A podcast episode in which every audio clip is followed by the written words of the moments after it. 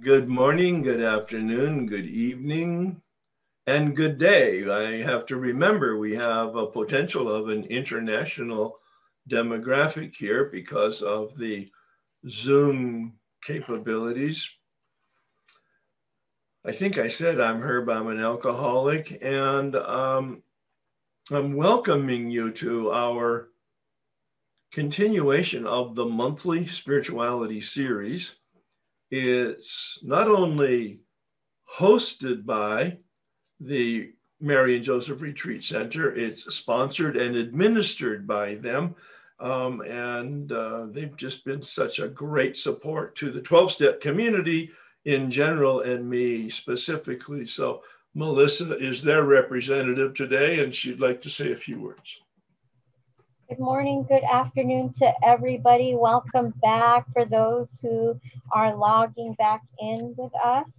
I am Melissa. I am one of the spiritual hospitality members here at Mary and Joseph Retreat Center. We were established in 1963 and we were envisioned by the late sister Mary Ignatius. We are a beautiful eight acre campus weather here is always beautiful. If you have a chance to visit us here in Rancho Palos Verdes, please come visit us. And if I happen to be here, I would love to give you a tour. Um, I'd like to also introduce Herb. Herb has been connected to the Mary Joseph Retreat Center for many years, and he is truly part of our family. His 12 step and centering prayer groups have been extremely popular at the Retreat Center for decades. And now, since the start of the pandemic, he has moved these popular offerings to Zoom. Thank you so much, Herb. Herb's journey includes seven years in Claretian Seminary, a graduate education in psychology, 40 years in human resources consulting, certification as a spiritual director, 37 years of active participation in a 12 step fellowship, and the publication of three books on spiritual awakening. And I'm sure there's more to add to that. So we are delighted that he is donating the proceeds of these Zoom gatherings to our retreat center during this difficult time. Thank you so much, Herb. Take it away. Thank you so much, Melissa. Yes, my wife, uh, uh, the, the retreat center has been uh, uh, less than a mile from our house for the last 50 years. And in 1983, my wife started going there for spiritual nurturement and discovered that there was a resource to deal with her problem of alcohol. And she began dealing with that, and I got caught up in the in the vortex. And in 1984, we both got sober.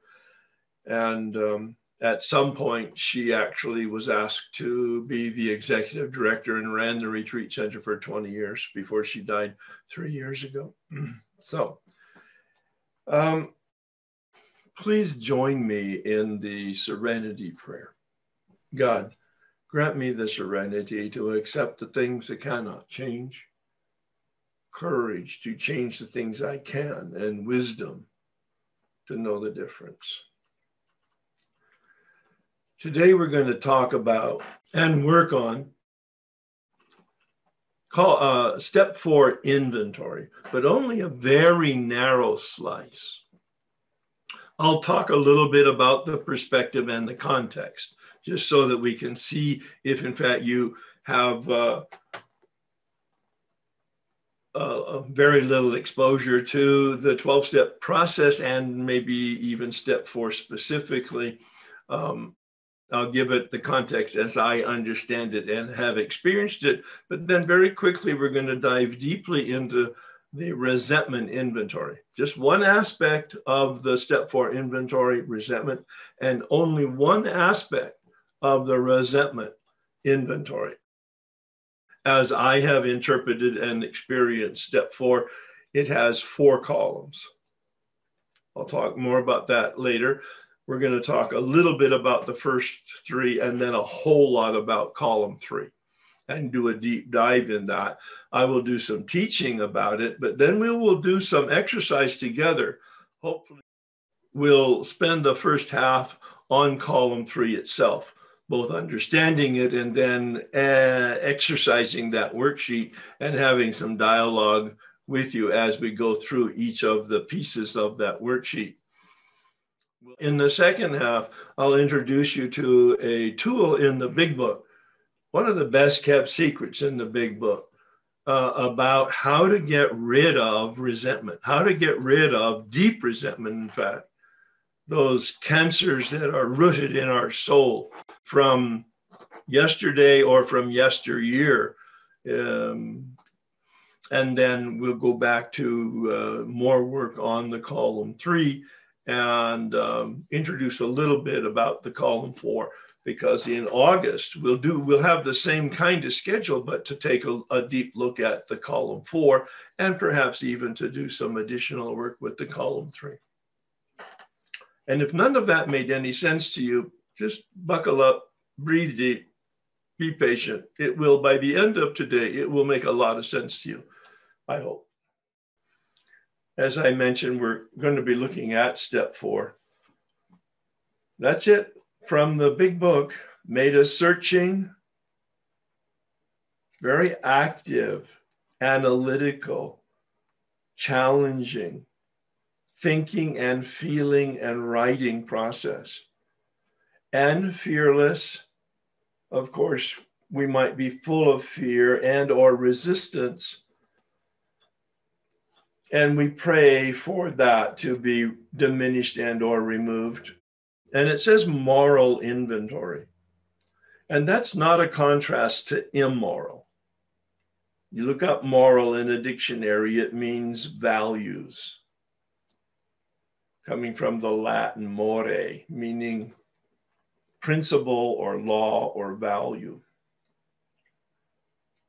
So we're going to be looking for the truth. That's what Bill says in the big book. We're going to be looking for the facts so that we can see reality as it is. The serenity prayer. Many people mouth it without knowing what it is. Prayer is not words, prayer is an intention expressed in words. And the words of the serenity prayer express the intention of discerning what is reality. Yeah, like what is reality? What is real? What can I influence? What can't I influence? Notice I didn't use the word control. I've, I've eliminated that word control from my vocabulary because I don't control anything outside or inside of me, but I do influence. I have very little influence, but I do have some influence. More influence inside than outside, but still I have a responsibility. And the prayer itself is a prayer of wisdom more often than not, when I know better, I can do better. It's not necessarily true. But if I don't know better, more often than not, I can't do better. So, knowledge is really important. Knowledge will not bring about recovery, action will. But knowledge for me was that very first step. I needed to be introduced to an attitude of setting my knowledge and my experience aside. This man said to me, to the extent that you hold on to your knowledge and your experience, to the extent that you hold on to that, you're prevented from having any new knowledge and experience. He quoted from the big book on page 58.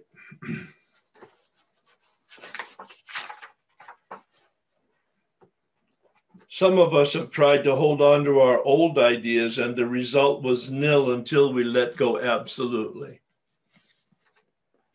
Letting go of our old ideas so that we can have a clean whiteboard that we present to the Spirit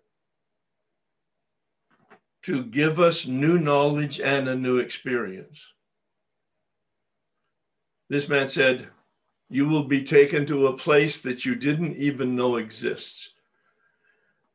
You know, I thought he was quite a salesman, being, you know, poetic or hyperbolic in his comments.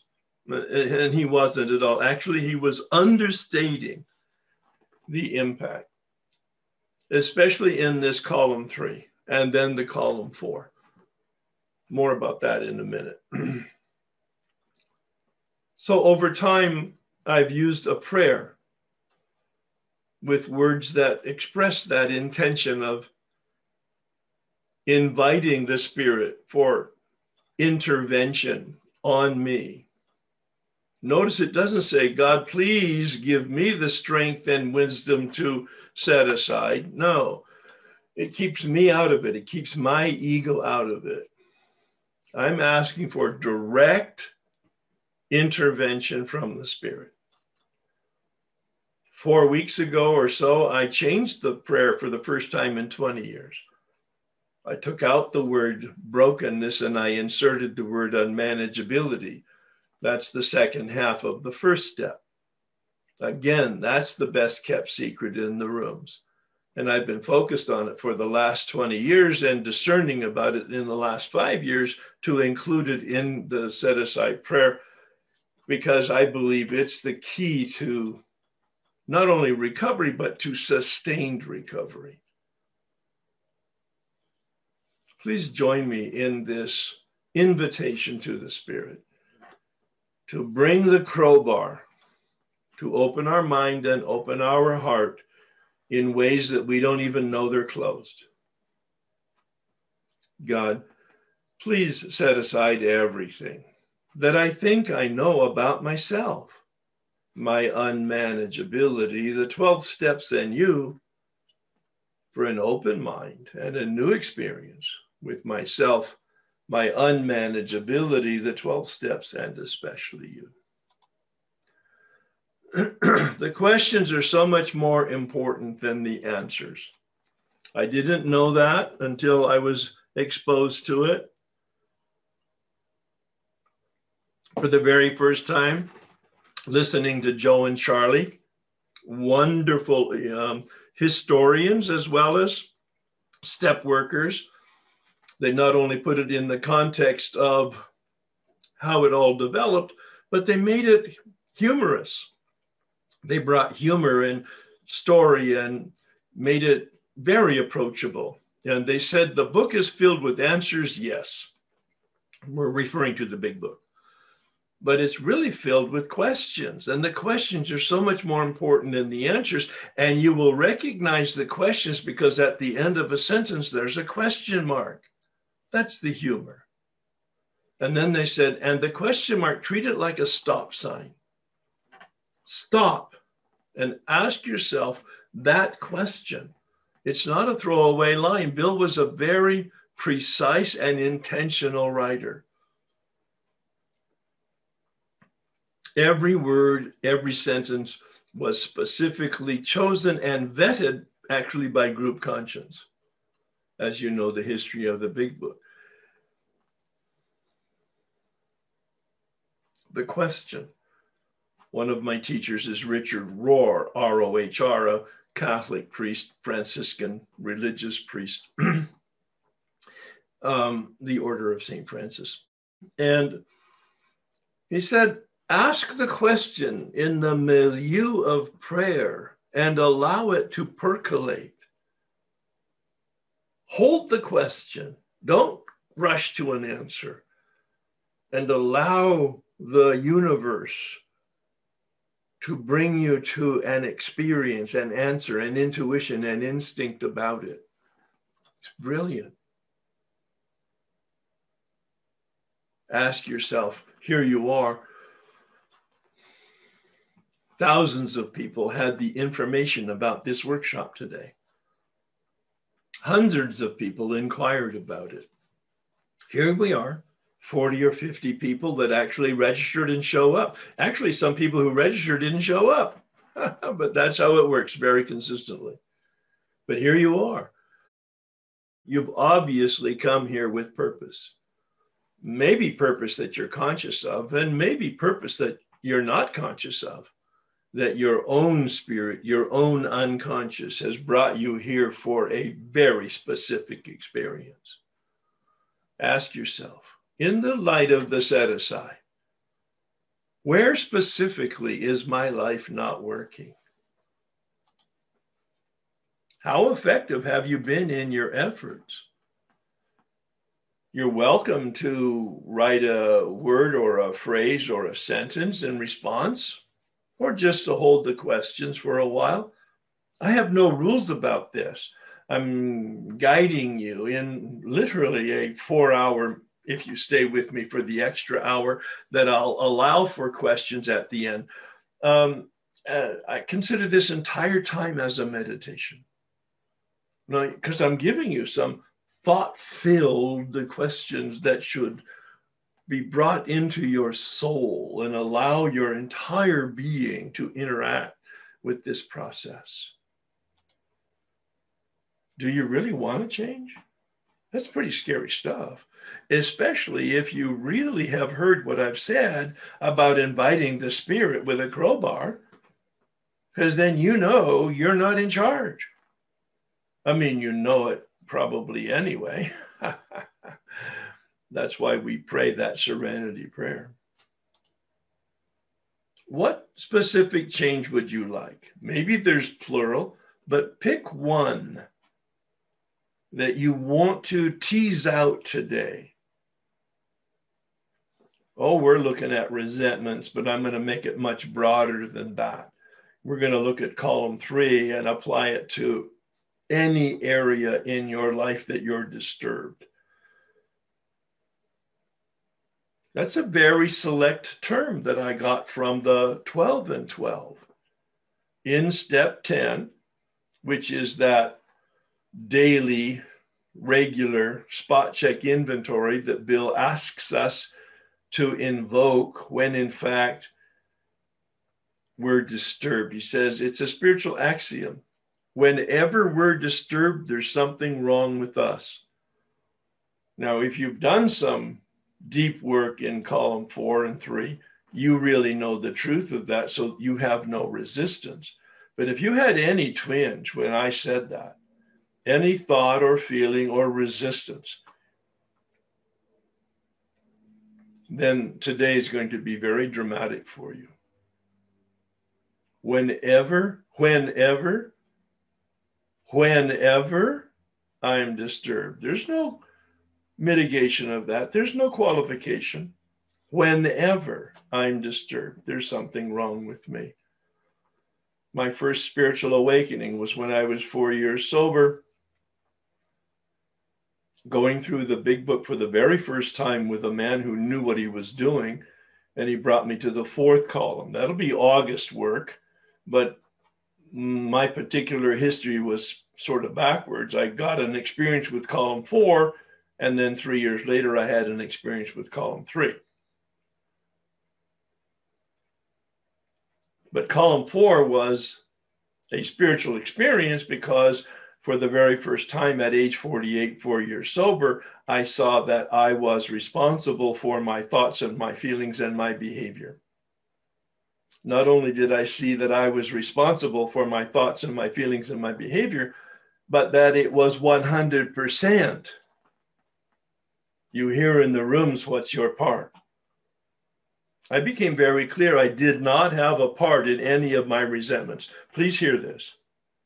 I did not have a part in any of my resentments. I did not have a part. I had a hundred percent. They did not have a part. Circumstances and people do not influence me. My reaction is what influences me. They're just doing what they do, and I take it personally. This is huge. The last five or 10 years, Dr. Berger, Allen Berger, a PhD clinical psychologist with 50 years of sobriety, and I have been co co-facilitating workshops on emotional sobriety, and I've gotten a real deep experience and understanding of it. Again, another best kept secret in the rooms. In 1958, Bill wrote a letter in the grapevine that talked about emotional sobriety and he called it the next frontier. Well, it didn't actually catch on. in the last five or 10 years, the terms and the experience of emotional sobriety are beginning now to become much more common language and books and conversations and experiences. But it's about change. It's about me taking responsibility and being empowered. We're not powerless here. To be empowered uh, to manage my emotions with through self-regulation. What change would I like? What specific change would I like? My most favorite generic term, I end my morning meditation every morning with this phrase that came to me some long time ago in my meditation. What is the invitation? Today, you could ask yourself that, even now, but not answer it until we're finished with the workshop three, four hours later. What is the invitation? It's a great question. What's the invitation for today? But what's the invitation for my life? Oh, yeah, each one of us has a unique fingerprint. Each one of us has a unique DNA. Each one of us has a unique invitation. And what blocks us from seeing the truth are all of these negative emotions, the major one of which is resentment, anger, we do a lot of work either in therapy or in religion or in human development, self development, and we get some insight. But we're asleep dreaming that we're awake. That's a phrase I got from a philosopher called Gurdjieff, a Russian philosopher from the 19th century. We're all human beings, he said, are asleep, dreaming that they're awake. This column three, this is particularly specific now to column three. Notice that the word belief is in a blue color. That's very intentional. That's the lens through which we look. My beliefs are the lens. And when I look through that lens, that's determined what I see by the lens I'm looking through. If I have a brown lens, I will see brown. If I have a yellow lens, I will see yellow. But it's the lens through which I'm looking. I'm not looking at the lens. So I don't know the belief that I'm looking through to see what I hope and think is reality. This is critical. It's critical, certainly, to emotional sobriety, which we were talking about earlier but it's very critical here in the first pass at the steps where we're just trying to deal with our recovery because we're trying to see reality as it is. And the truth is, we can never see reality as it is because we're always looking at it through our lens. We're always looking at it through our training, our genetics, our family, our culture and we don't know that we don't know and we can't see that we don't see accurately. And we'll never know reality as it is because we're always looking through our lens and processing it through our experience. But we can get better at getting closer to reality as it is. But here's a phrase from psychology all of us see reality as we are, not as it is. We all see reality as we are, not as it is. We're projecting ourselves onto everything that we see all the circumstances, all the institutions, all of the outside reality, all of the people in it we project onto them who we are. And we can't do otherwise. That's the whole key of this process of getting, as Chuck C said, a new pair of glasses. Because when we have a belief that colors uh, reality, we have a perception that's delusional. The key to column three is to see the belief as delusional. It's startling. It's embarrassing. Very awkward. Because our perceptions create our thoughts, which are demented. Our feelings, which are diseased. Our attitudes, which are distorted. Our behavior, which is dysfunctional. Yes, I do like alliteration. But the point here is, as you can see from the beliefs, we go all the way to behavior. No wonder we have problems in our life. Through all these layers of corruption. But Bill asks us to take a look at the behavior to work backwards. That's why we're looking at our resentment that's the outcome. That's the behavior from all of this distortion. And then we work our way back, and column three reveals the beliefs that we have. When we don't know that we don't know, we're in a prison. The first half of the first step is about addiction, the bondage of our addiction. The second half of the first step is about unmanageability, the bondage of our self centeredness, Bill says. He asks us to pray the third step prayer before the fourth step. I'm inviting you to do that now as we begin this journey into the fourth step. This is an upgraded version of the third step prayer from the big book, taking out the thys and the those and making it more current. You're welcome to pray it any way you want, but pray it in unison with me, out loud or quietly, or not at all, but with the intent. Prayer is about intent of consenting to that spirit to have its way with us. God, I offer myself to you to build with me and to do with me as you wish. Relieve me of the bondage of self that I may better do your will. Take away my difficulties, that victory over them may bear witness to those I would help of your power, your love, and your way of life.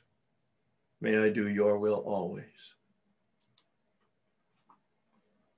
So let's take a look specifically at step four. I mentioned that this is the unpacking of how we're built.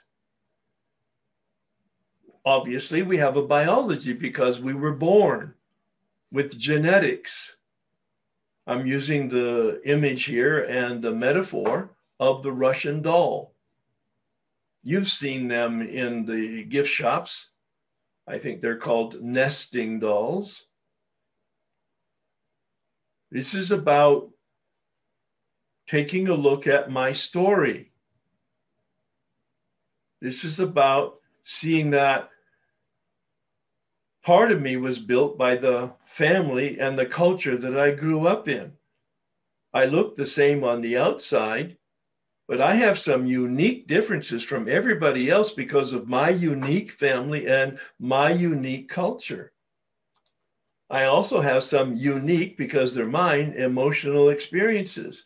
I also have some educational and psychological reactions that have built who I am. It doesn't change how I look, it just changes who I am.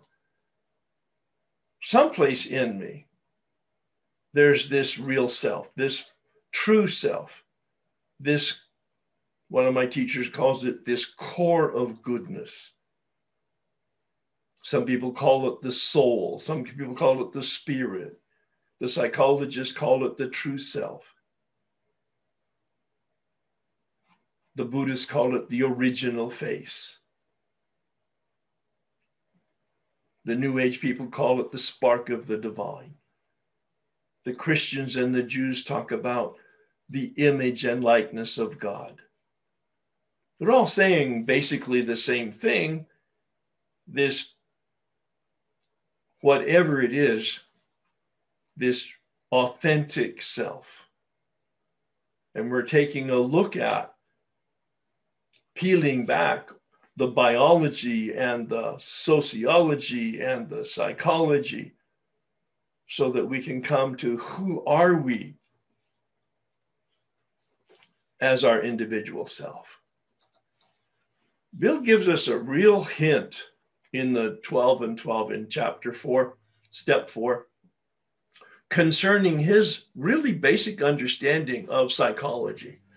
He had uh, written the big book in 1939 and then over the next 12 or 13 years gotten an awful lot more experience and information from both being in the program and helping other people but also because he's a learner i mean he's a seeker he had a jesuit priest as his mentor father ed dowling engaged with bill as a spiritual director in 1940 and continued that relationship until Father Ed Dowling died in 1960.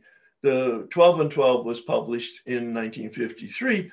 Clearly, Bill had some additional information because he says in step four in the 12 and 12, instincts gone awry. Well, what are we talking about? We're talking about the fight, the flight, and the freeze instincts. This is basic biology. This is basic physiology. This is how we're built. This brain stem of ours, as a survival mechanism, reacts to threat for survival by either fighting or running or hiding. This is fundamental to understanding both the big book and the 12 and 12 because we have emotions. Fighting creates anger. Running creates fear. Hiding creates dishonesty, like camouflage. Well, Bill is going to take a look at our actual behavior, our actual emotions, so that we can peel back the onion. We're going to look at resentment, which is the outcome of that survival instinct of fight and anger. We're going to look at fear, not today, but at some point in the inventory. That's the second piece of it. That's the emotion that comes from the survival instinct of flight. And shame is the emotion that comes from the freeze, hiding, dishonesty, camouflage. Now, Bill gives us the third category as sex at least as I approached my sex inventory, I saw that the main dynamic underneath all of my relationships was dishonesty, hiding my true motives. I didn't know that shame was an emotion. Over time, I have learned that. At least that's my take on it. Healthy shame or unhealthy shame healthy guilt or unhealthy guilt. These are things that I have my people look at when they do the final piece of work in the step four inventory. But this creates our false self. This creates our mask. This creates our personality. This creates our Hollywood storefront, that which other people see. It's intentional on our part mostly and somewhat unconsciously uh, developed this mask that we present to others to protect ourselves. But we can identify all of the ways we've built this mask, and we can see that we're human, just like everybody else is human. Not only does it give us compassion for them, but it gives us an awful lot of insight and compassion for ourselves. So, Bill gives us this model in the big book. On page 62, he says self, selfishness and self centeredness is the root. So, in this model, I put selfishness, self centeredness as the root. And from the root comes resentment. And from the root comes fear. And from the root comes our unhealthy sexual relationships. These are the fruits of the root. If you if I had a tree here and I asked you what it was, what kind of tree it was, and you saw that it was a live tree and that it had these little round orange balls on it, you would pretty well accurately speculate it's an orange tree, not because you know its leaves or its particular configuration, but because of the fruit on the tree. It's an orange tree because it has oranges. Resentment and fear and sex are the fruit of the root of self centeredness. And you'll see that as we go through, certainly the resentment inventory, but then as you perhaps later on go through the balance of the step four inventory, you can see that selfishness and self centeredness. It's not a bad thing in the way I'm using it right now. It's that core of me that I protect in a survival mechanism when I feel threatened. I protect it for its survival. In the best of senses, we would call that self care. In the worst of senses, we call it what Bill calls it that selfishness and self centeredness, which means I am the center of the world. The most profound experience I had with the step four work over time was that I am not the center of the world. I am the center of myself. And that's emotional sobriety to have me anchored in my own center. But I'm not the center of the world, I'm the center of my world. I also add as a component dishonesty, secrets, and unhealthy guilt and shame to my step four inventory when I'm working with somebody. Unhealthy guilt and shame. Guilt is a negative feeling about who, how I behave. A negative feeling about how I behave. Shame is a negative feeling about who I am. Quite different. There's healthy guilt and there's healthy shame. If I'm a bank robber, I'm guilty of robbing banks. That would be healthy guilt. So the um, instructions in the big book are to make a list of your resentments. I'm asking you to list one or two. No, I mean, you're welcome to list more than that, but we won't have time for you to do much more work than one or two resentment, whether it's a one pound salmon or a 5,000 pound white shark, doesn't make any difference at this point. The one that came to your mind, the one that came to your consciousness, the one or two. Maybe it's father or mother, and they might even be dead. But you still have this negative feeling of anger, or it might be a sibling, or it might be a sponsor, or it might be a coworker, or a boss, or an institution. And the second question is why do you have it? What did they do to you that made you angry? This is the simple part. We're not going to spend much time on it. Who and why? Succinct. Look at page 65 in the big book. Very succinct. Five, six, seven words for number two. The reasons. In my case, I'm going to talk about Bob. Bob was a co worker. He had worked with the company as long as I had, about 20 years. He was an officer of equal rank as I was. He had positions of authority like I did and responsibility. We were peers. But he tried to get me fired. I was there 20 years. The first 17, I was drinking. The last three, I was sober. I felt because I was sober, my history of drinking didn't count.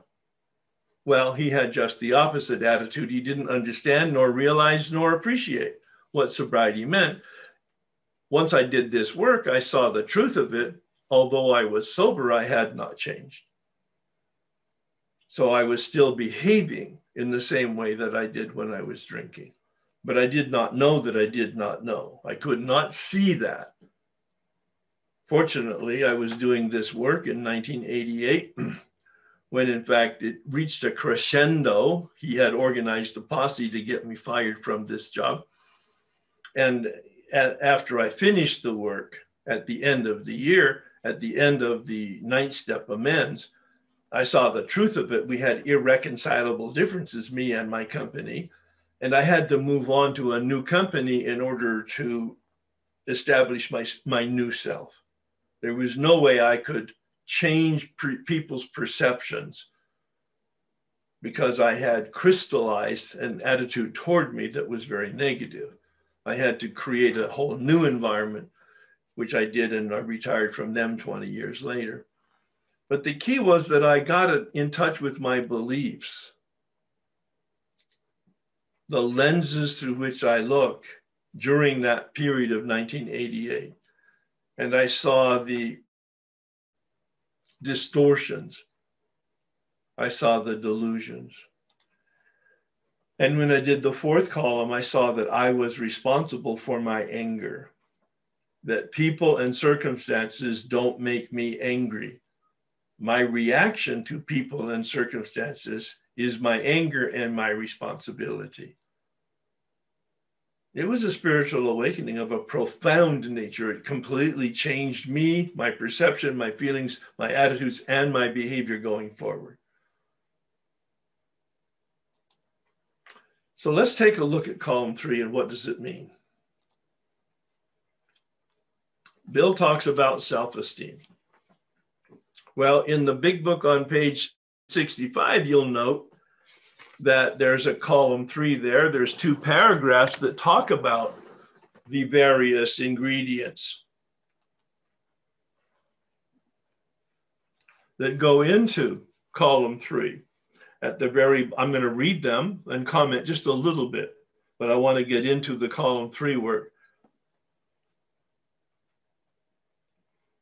at the bottom of page 64, he says, We listed people, institutions, or principles with whom we were angry, column one. We asked ourselves why we were angry, column two. You can see the examples on page 65. I'm not going to go over them. I'm going to get right to column three. In most cases, now he's going to talk about the column three ingredients it was found that our self esteem, our pocketbooks, our ambitions, our personal relationships, including sex, were hurt or threatened. There's the verb. You see, it's about survival. I feel hurt. I feel threatened. Therefore, I get angry. I fight. Now he's going to give us some synonyms for resentment because he really wants us to understand what it is. Resentment comes from the Latin sentire, to feel sentire, S E N T I R E, to feel. And when you put an R E in front of it, it means to feel it again and again and again and again. I had a resentment toward my father. It started when I was seven, five, somewhere in there. And it lasted all the way up until I was 48 years old, doing this work for the first time, four years sober. And he was already dead 12 years but I had this volcanic red hot rage anytime I thought about or heard about or was confronted by memories of my father. We were sore, we were burned up, synonyms. On our grudge list. So we now he's giving us a second paragraph that at first glance looks like it's a redundance paragraph to the other paragraph I just read. But that's not Bill's style. He says he never uses the same word in consecutive sentences. That's not good English, not English grammar. He was taught better than that. You use a different word, a synonym, to express yourself in consecutive sentences. Now he's using different words in consecutive paragraphs, but mostly the same words. Well, what that means to me is it's really important. He has to say it twice. On our grudge list, a synonym for resentment, we set opposite each name our injuries. Column one, column two. Was it our self esteem? We saw that earlier. Our security, a new word. Our ambitions, our personal or sex relations, he split it up, which had been interfered with. He gives us a new verb. So we have hurt, threatened, or interfered with. Now, the big book is wonderful, it's just not complete. It needs knowledge and experience and interpretation. At least that's my experience with it now, 37 years later. I've gone through the steps four different times with four different men over a 20 year period. These men were not my sponsors, they were step guides. I engaged them as project managers. The first time I went through the steps, it was a year. The second time, six months. The third time, two years. And the fourth time, 2003, was a year. Different men, different experiences, different instructions, 80, 85% the same, but that 10, 15% difference was critical for me. It was their interpretation and their experience. And at a time when I had evolved consciousness over those periods of time.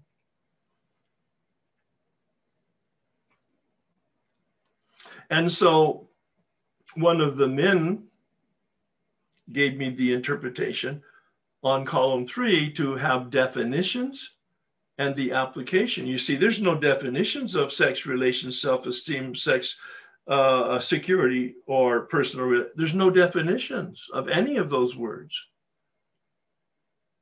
The first time I did column three, it was like a checkbox exercise, and I got nothing out of it because it was brainless, mindless, no thought. I didn't know what I was doing except matching it up based on my feelings. It wasn't helpful. It didn't give me any insight. The second time I went through it, the man gave me the definitions that I'm going to expose to you and the instructions that I'm going to give you. And it changed my life because I was able to begin to see the lie in order to come to see the truth. My beliefs, you can see it's in quotes up there on the PowerPoint. It's in quotes because those beliefs were a lie that I thought were the truth, but I couldn't see that I didn't see because it was distorted, delusional. And I had to begin an exercise in prayer, like we have begun with the set aside prayer, and with some clear instructions. And I was able to, after some definite work, interaction with these this man who was taking me through the steps, break the code so that I could literally see the lens through which I'm looking to see where it was distorted. And then, in fact, through the balance of the step process, to refract those lenses to be more clear so that I could see reality more clearly as it is rather than as I am. I hope all of that makes sense to you it's pretty dense uh, because it's coming from a journey and a long experience with it. But we'll be unpacking it, so be patient with it. You'll note there that some of the words next to the words have fear. Not all of them, mostly it's self esteem, until we get down to the uh, bottom part where it says security. So this man says, well, why don't we do a fear opposite each one of the words to see if it gives you a nuance, another view, another insight, which in fact it did. Because uh, I'm looking now at the worksheet. You might have one in front of you. If you don't, I'm going to go over it specifically anyway. But notice in that column on page 65, if you have your big book open, at the end of that third column, it has a new word that weren't in the two paragraphs. I'm a big book literalist and fundamentalist in the best of senses. It means I pay attention to Bill's words and the structure in which he puts the words because it's all intentional. He doesn't tell us what his intention is. So I have to unpack it with my interpretation. Page 65, column three, at the very bottom has pride. Well, what the hell does that mean there? He hadn't, he hadn't been yet, this is 1939. He hadn't yet been exposed to Father Ed Dowling, that Catholic Jesuit priest. You can see in chapter four, step four, inventory in the 12 and 12, that the outcome of his exposure to Father Ed Dowling, that Catholic Jesuit priest, was that he put the capital sins in there, the seven capital sins that comes right out of the Catholic tradition, the Catholic theology. The seven capital sins, the, the most prominent and the first is pride. Well, that's not what he means here because he didn't even have the model yet. He didn't have an exposure to the seven capital sins to the best of my knowledge of his history. So, what did he mean by that? I don't know but we made up a definition. All right. You know, I, I think I'm going to pause here for just a minute to see if there are questions just about what I've talked about, not necessarily specifically about column three, but it's just come to me now. I, have been talking for a while, and uh, you may have some questions that would be necessary as a prelude to getting into the column three work. But one that just came up that you touched on was when you said you had a step advisor to go through uh, uh, the 12 steps yep. later on.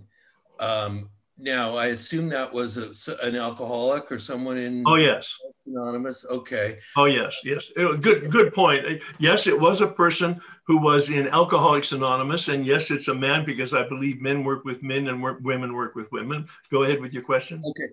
Well, I just get a lot. Uh, you know, I'm relatively new. I'm just up on one year, and I hear a lot in in the meetings I attend. You know, get a sponsor who knows the book and will take you through the steps. uh, I have a sponsor I did a fourth and fifth step with. I didn't go through the individual steps with him. Uh, so I guess I'm feeling like there's a little bit of a void there. I've done some of your workshops. Shops. I've also done some 12 step workshops, two full workshops that seem to help me quite a bit. But I guess my question is this sponsee sponsor relationship taking you through the 12 steps, there seems to be a certain contingency that thinks that's the absolute way to go. Well, I'm not sure that anybody has uh, legitimately uh, the terms absolutely the way to go because there are no rules in the culture of a 12 step fellowship. But the tradition is that a sponsor's primary role is to take you through the steps. And unfortunately, my sponsor of 28 years, but at, when I when I engaged him as my sponsor, I didn't know that he didn't know much about the big book or the steps. So he knew a lot about a lot of things, and he was very helpful to me as a sounding board. I kept him for 28 years. But at four years of sobriety, I had to go outside of that. And the word I used was step guide, not step advisor, but I mean, uh, words are words are words. But, but so, so, and that's just the term I generated to acknowledge that I have a sponsor. I like my sponsor. I'm keeping my sponsor. He just doesn't know jack about the steps or the book. So but he has a lot of value for me as a mentor and a teacher. I needed to go to a project manager to go through the steps. They never became my sponsor and none of them became my friends. Oh, we were friendly, but they never became my friends. They were just a project manager of a beginning and an end duration. Does that help? Yeah, it does. Yeah. Um, when it comes to resentment, what does it mean when you have a resentment against yourself the worst? All right, we're going to talk about that today, but I'm glad you mentioned it. The big book actually supports that. Um, on page 66, we'll be looking at it after the, the short break that we'll take. But uh, since you asked the question on page 66, the uh, in the top of the page, it says sometimes it was remorse, and then we were sore at ourselves. So for me, that legitimizes you putting yourself on the list. But as one of my mentors said, put yourself last because we're always putting ourselves first. Put yourself last. And then once you get some competency with doing the analysis on the third column, then take a look at the dynamics of the resentment toward yourself. Thank you very much. Yeah, it's a great question. I get it every workshop. So thank you for posing it and uh, bringing it to our attention. So now I would like to spend the next half hour going over the worksheet and working with you to the extent that we have some time and you have an interest concerning column three as it's been presented, as I've experienced it over time, as I've presented it to the workshops and received lots of feedback to the worksheet. This worksheet has been fine tuned every year based on the feedback as to what makes it effective in terms of its uh, communication as well as uh, how to do it. It's really important that you do some writing here so that you get a sense of participation and an experience with it.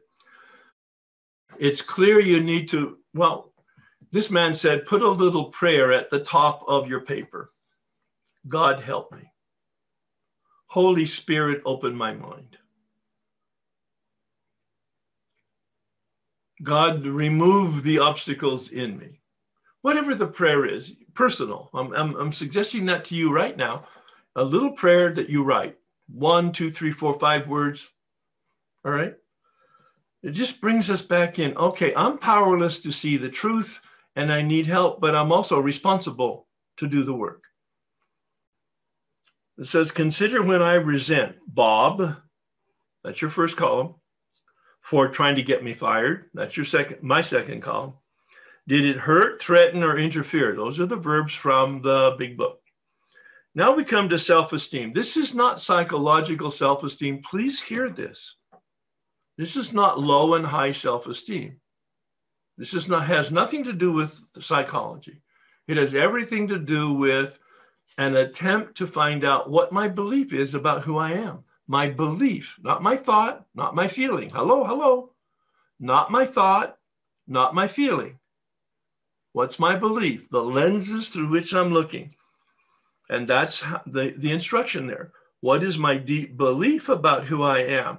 And it starts off with the prompter in the blank spot. There's two words I am. It's never negative, I am not. It's always positive in the sense that it's looking at, so who do I believe I am?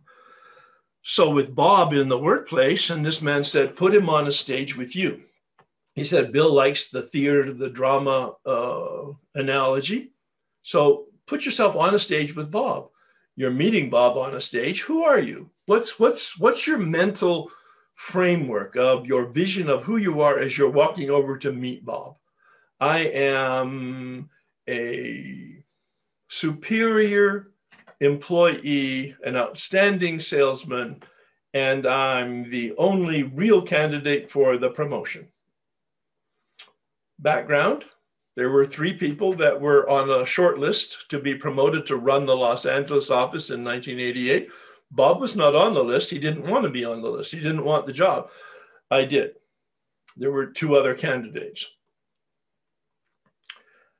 I thought I was the only real legitimate candidate. All right. Then I went over to the right and I said, Well, what's my fear? Well, there could have been, there's several fears there. I, I could have said, I won't get the job. Or um, my self esteem was, I am this outstanding person, the best employee this company has ever had. My fear was mm, maybe I'm exaggerating it to myself and to them. You know what happened? That was the first time there was a crack in my armor. I had never seen the truth of this doubt.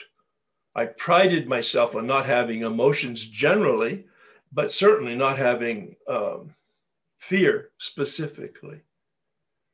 I was completely armored against emotion, but especially against fear. I was, in my own delusion, fearless. And yet here it was with this question in the set aside milieu of the prayer ah, I might not be as good as I think I am. The first crack in the armor. Pride has nothing to do with the seven capital sins. This man said, it has to do with how do you want other people to see this person treating you? Notice how it's written here, the instructions. How do I want other people to see me being treated by Bob, the person with whom I have that resentment? So again, put myself on a stage, but put an audience in that room, in that theater, the co-workers. So I have uh, 20 co-workers in the room in my imagination. How do I want my co-workers to see Bob treating me? Well, I'd like to see them see Bob treating me with respect. This man said to me, Herb, is that it? Why don't you stretch it? Be unreasonable, be outrageous, step outside the box of civilized, socialized norms and protocols. What really would you like them to see Bob treating you? Well, when Bob walks up to me, he bows his head. He doesn't look me straight in the eye, and then he bows. He's in the presence of Herb. I want, I don't want just respect, I want deference.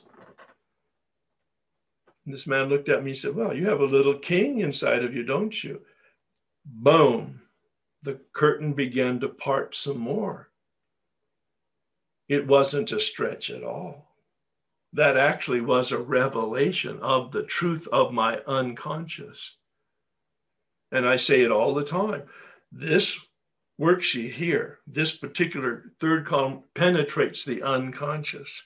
I've had it verified by psychologists and psychiatrists that are now using it in their own practice to help them facilitate the therapeutic process.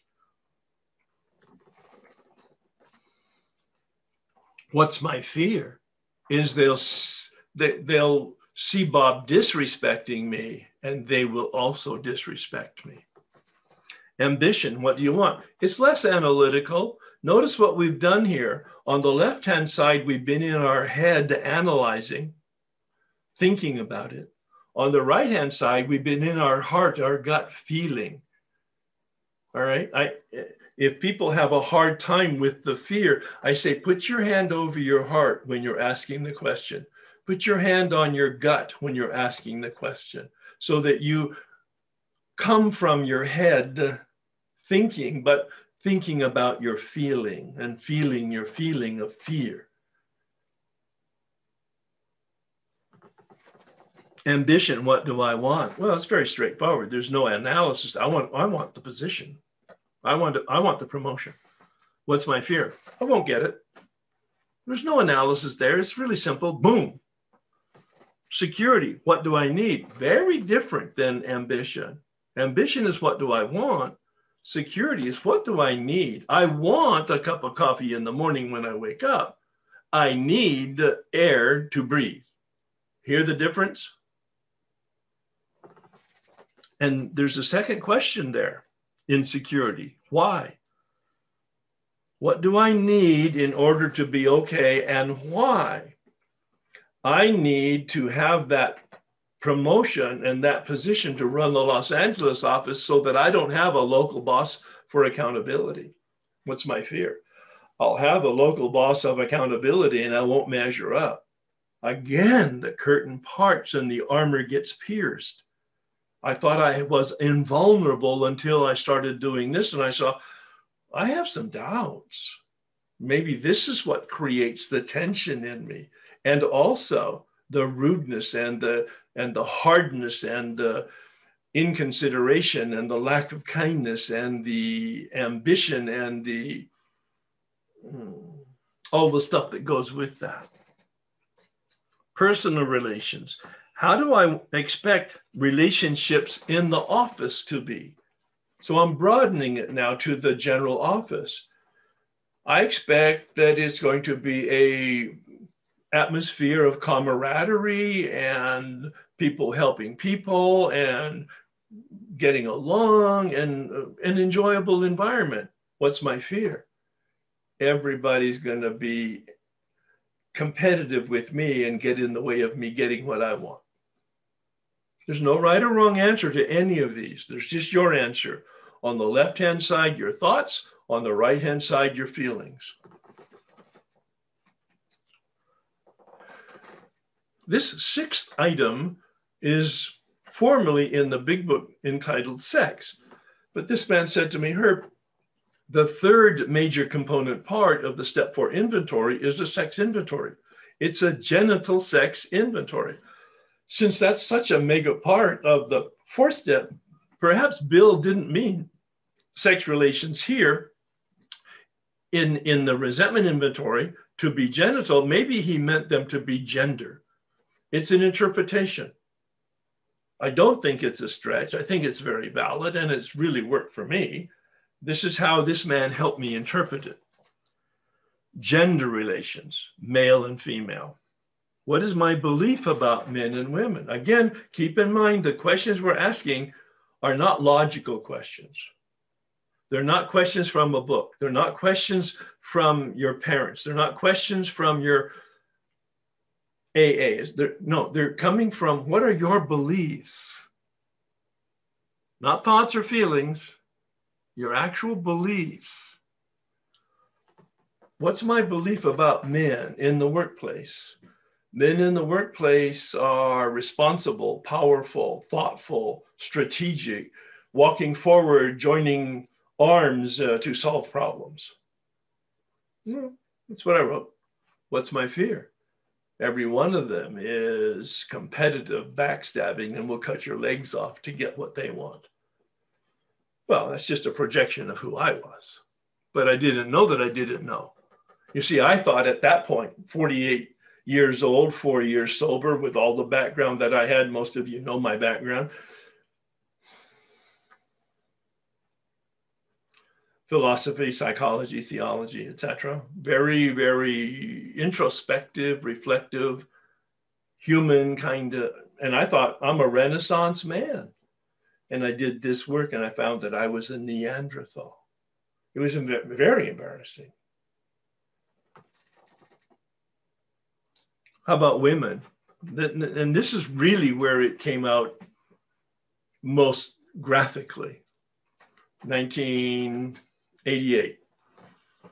In the workplace, my thought about women is they're second class citizens. Didn't know that until I wrote it down, that they were there to do administrative role and that their role was to do everything I needed to get done, everything I wanted to get done, even the things I didn't want to get done, they needed to get done. And oh, by the way, the attractive ones are available for social activities. I'll be kind. I apologize to women regularly when I give this definition. I'm not like that today. And I wasn't like, I began changing once I did this work and finished the steps in 1988. But it's what I saw at the time. I was that classic male chauvinist of the 1980s. Well, what's my fear? That women will dismiss me, they will embarrass me, they will publicly humiliate me. Pocketbook. What is my affected value? Now, it might be about money, but if it's not, I put the word value in there. So it might be about material security or emotional security or well being. In this case, it was about money and power. Nothing should get in my way of getting all the power and money and prestige that I want and deserve. My fear is everybody will get in my way. So, what I'd like you to do now, and as part of our work together, is go back to the self esteem, take a look at the resentment that you identified, the one or two, but pick one. So write out your resentment, of course, who you're resentful at and why, but then write the self esteem. What is your belief about who you are? And, and it starts with I am on the stage with this person or this institution. I am. Hi, thanks for calling on me. Did I hear you right? Did you say on number one, it should be on the self-esteem side, that it should be something positive? No, I, I, I said it's not, it's never negative. All right, it's just, it's never negative. Go ahead and read what you wrote. I am an unlovable and will die lonely. No, if you, and what's your resentment? Oh, at my boyfriend that just broke up with me. Yeah. See, if you really believe that you were unlovable and you will be alone, then you wouldn't have a resentment. Because if he treats you that way, you would say he's particularly intuitive. He can really see the truth. I'm a piece of shit and he knows it. But that's not what you believe because you're pissed at him. All right? So you must believe something else. Did you write something for pride? How do you want other people to see your boyfriend treating you? Yeah. What read read what you wrote, please. That um he would be treating me as someone he loves, respects, and admires. All right, so let's put it in the I am phrase. I am lovable. I am worthy of admiration. What was the other word? Uh, respect. I am worthy of his respect. Now that's a bit mild, but you see how I I backdoored it that way, and that's a wonderful technique I'm giving to everybody.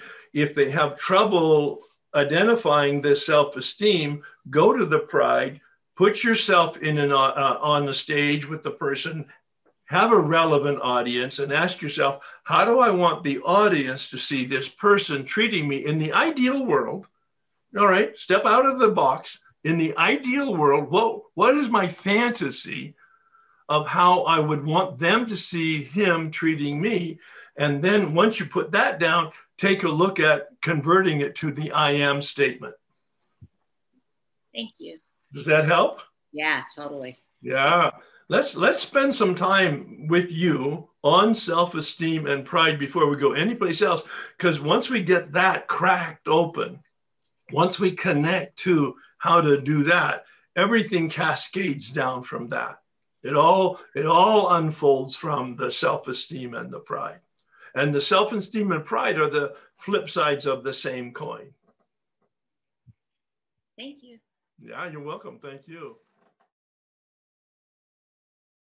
Uh, my the resentment I had is I, that I wrote down was towards uh, my health insurance company. Um, yep.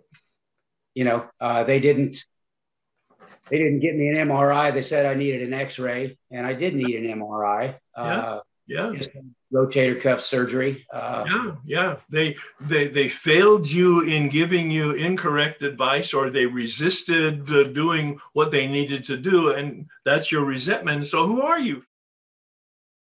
Well, I put, I am the one who pays the premium. I am the customer. You owe me. All right, all right. That's a it's it's it's right. It's a bit timid. All right, because it doesn't tell me much about who you are. Although I am right tells me just a little hint. What's the rest of what you said? Uh, I am the customer. I am and the I customer.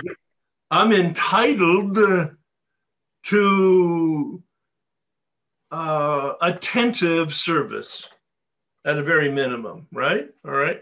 So, what's your fear? Uh, I'm going to pay for something that uh, I'm not going to get any I'm going to pay and I'm not going to get. There's no right or wrong answer. That's just your answer. And it could have taken several turns, but that's your answer. There's no right or wrong answer. There's helpful answers on the, on the, uh, left side, there's uh, no right or wrong answer on the right side in terms of a feeling. So, did you write something for pride? Uh, no, I, I said, uh, you know, I didn't, I didn't know what to write pride. Well, let's try it. Let's try it. Let's try it. You're on the stage with the insurance company, a representative of the insurance company. How would you like the audience, your friends, perhaps your family, seeing this insurance agent on the stage, this vice president of the company? How would you like them to see him treating you? uh, with a lot of respect, a lot of respect. Uh, and I think, uh, you know, bowing would be, uh, On his knees, baby, on his knees with a checkbook in hand, ready to sort of say, Oh my God, how could we have disappointed you? yeah. now be dramatic about it. Why not? We're having fun here because what we want to do is break it open from the we need this new pair of glasses. Yeah. All right. And, Okay. and do you have a fear that now would come spontaneously from what we just said about the pride? Uh, you know, the, the fear is that, uh, you know, they don't care about me. They don't care. Uh, you know, they don't give a flying, you know what? They Exactly. you know, Exactly. they- I'm. I'm a fly on the assembly belt and they're just going to squash me. As long as they get their money, that's all they care about. They'll There. hire a third party to make sure they give me the service I need. Exactly. Exactly. All right. So uh, someone said earlier when we were, when you were suggesting who to how to put down your resentment, said, "What do you do when you resent yourself?" And Yeah. and so uh, I just was like, "Wow," because I was trying to figure out how to approach that. And so basically, I know it's not anybody else. I know that. I know to the core of my being it, that that others. It has nothing to do with others. That when I am affected, of course, it is always me. I guess what I resent is that I still feel resentful. I still, so how do I, I don't really resent, you know, my situation here. I created it. So I resent the fact that I, how do I Not say this? I resent that I resent. I resent that I'm not changing. Ooh, wow. That's a toughie. Well, it's what you said. Yeah, I guess. Guess it is. I don't, I don't, I didn't say it, but I did hear it. Uh, well, you actually said it. I read between the lines. So my resentment is that I'm not changing. Yeah. Oh, Maron. Yeah. Okay, and so, so- who are you? I am. I don't know. Yes, you do. mean, Yes, you do. who am I? I am. Yeah. Wow. Well, how many years? I am stuck. Hi, how about that? No, I'm no, stuck. no, no, no, you're not. that's too easy. No, you're not stuck. You're just not seeing. So, how many years of sobriety do you have? 37. Yeah, me too. All right. So, 1984 was a very good year, right? Yes. All right. And Actually, 83. But go ahead. oh, so you got some time on me. There you go. Um, so I'm 37 years sober. I've done an awful lot of work. I'm a recovered alcoholic, and I, uh, uh, I'm I'm a model in the AA program. I, I, I'm making it up. All right. And then what would be? your- Well, tell me, how do you respond to the words I just used? in many ways i am and and then yet there's this place that to me i feel very inept Well, and there's your fear. uh, There's your fear. okay I, I I'm I'm I'm not accomplished in this area. I'm not finished. I'm not as good as I want to be. In fact, I'm worse than I want to be, or whatever the fears are. Uh, you want to say go slow so i can write all that down because that is so right on Right, right, right. So then, if you're on a stage with yourself and you have your flawed self and the self that's looking at your flawed self, how do you want this audience to see you in relationship to yourself? The audience, not not not the truth necessarily, but what's what what's the persona that you're projecting that you want them to see?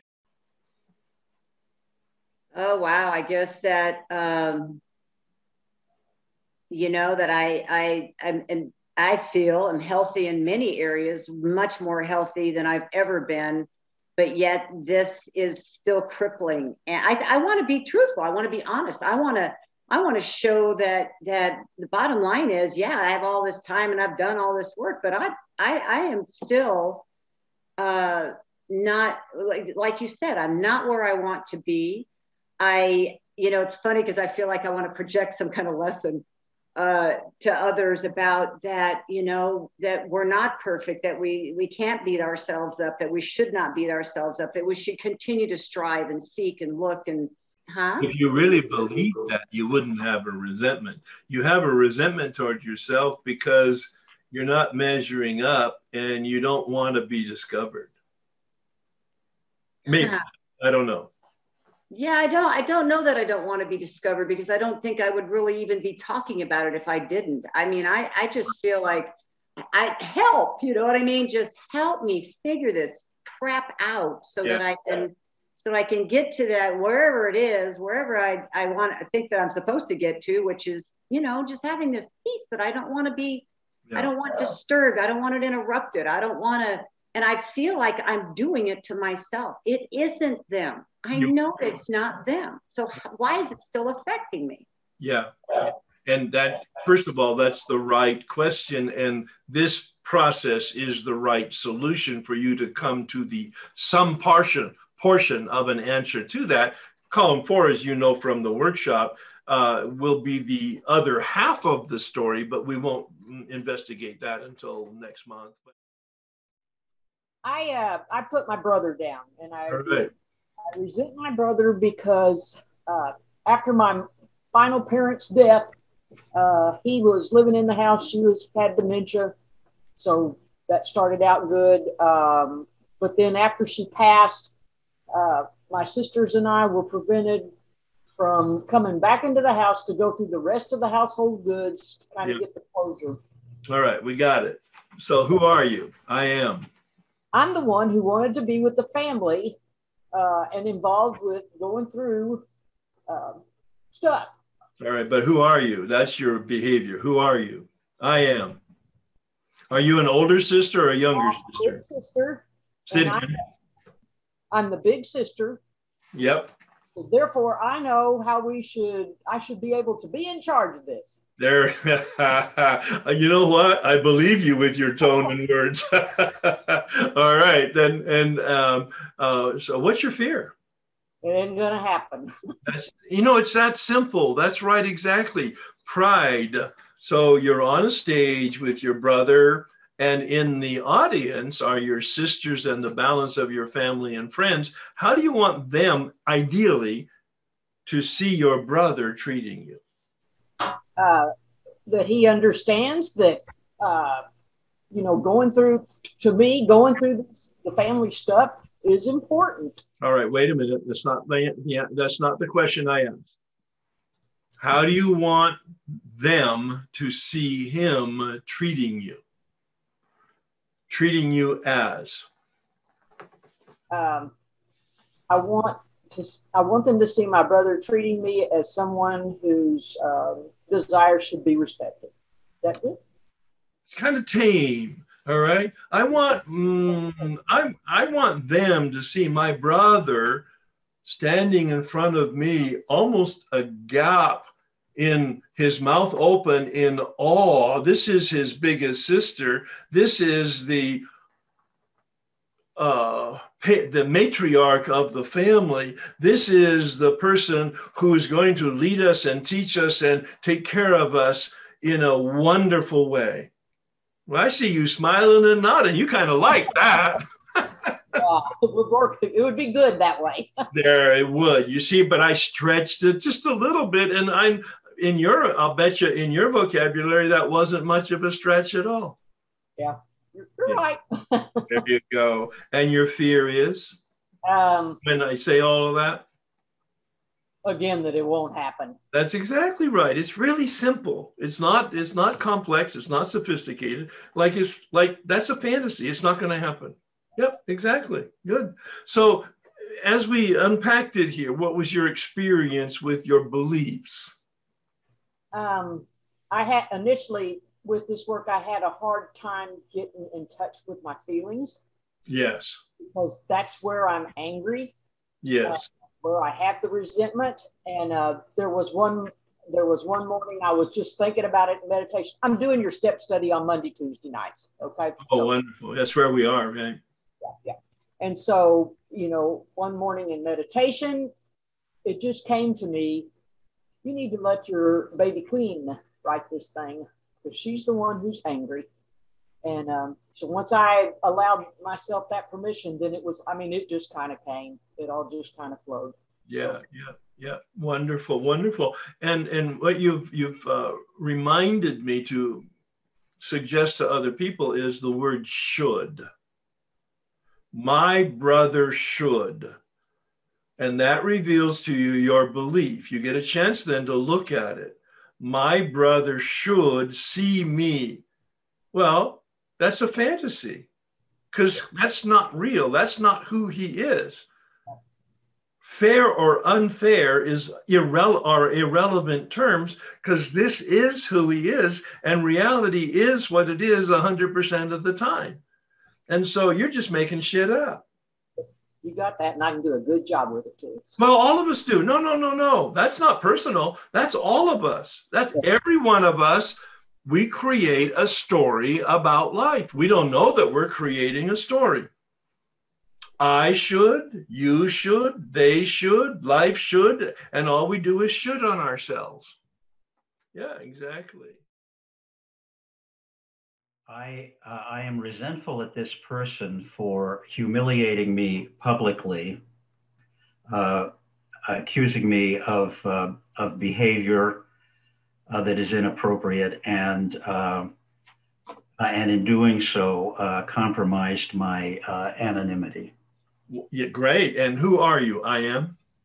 I am an alcoholic with 32 years of sobriety, I am intelligent, well educated, articulate, and entitled to express a personal opinion.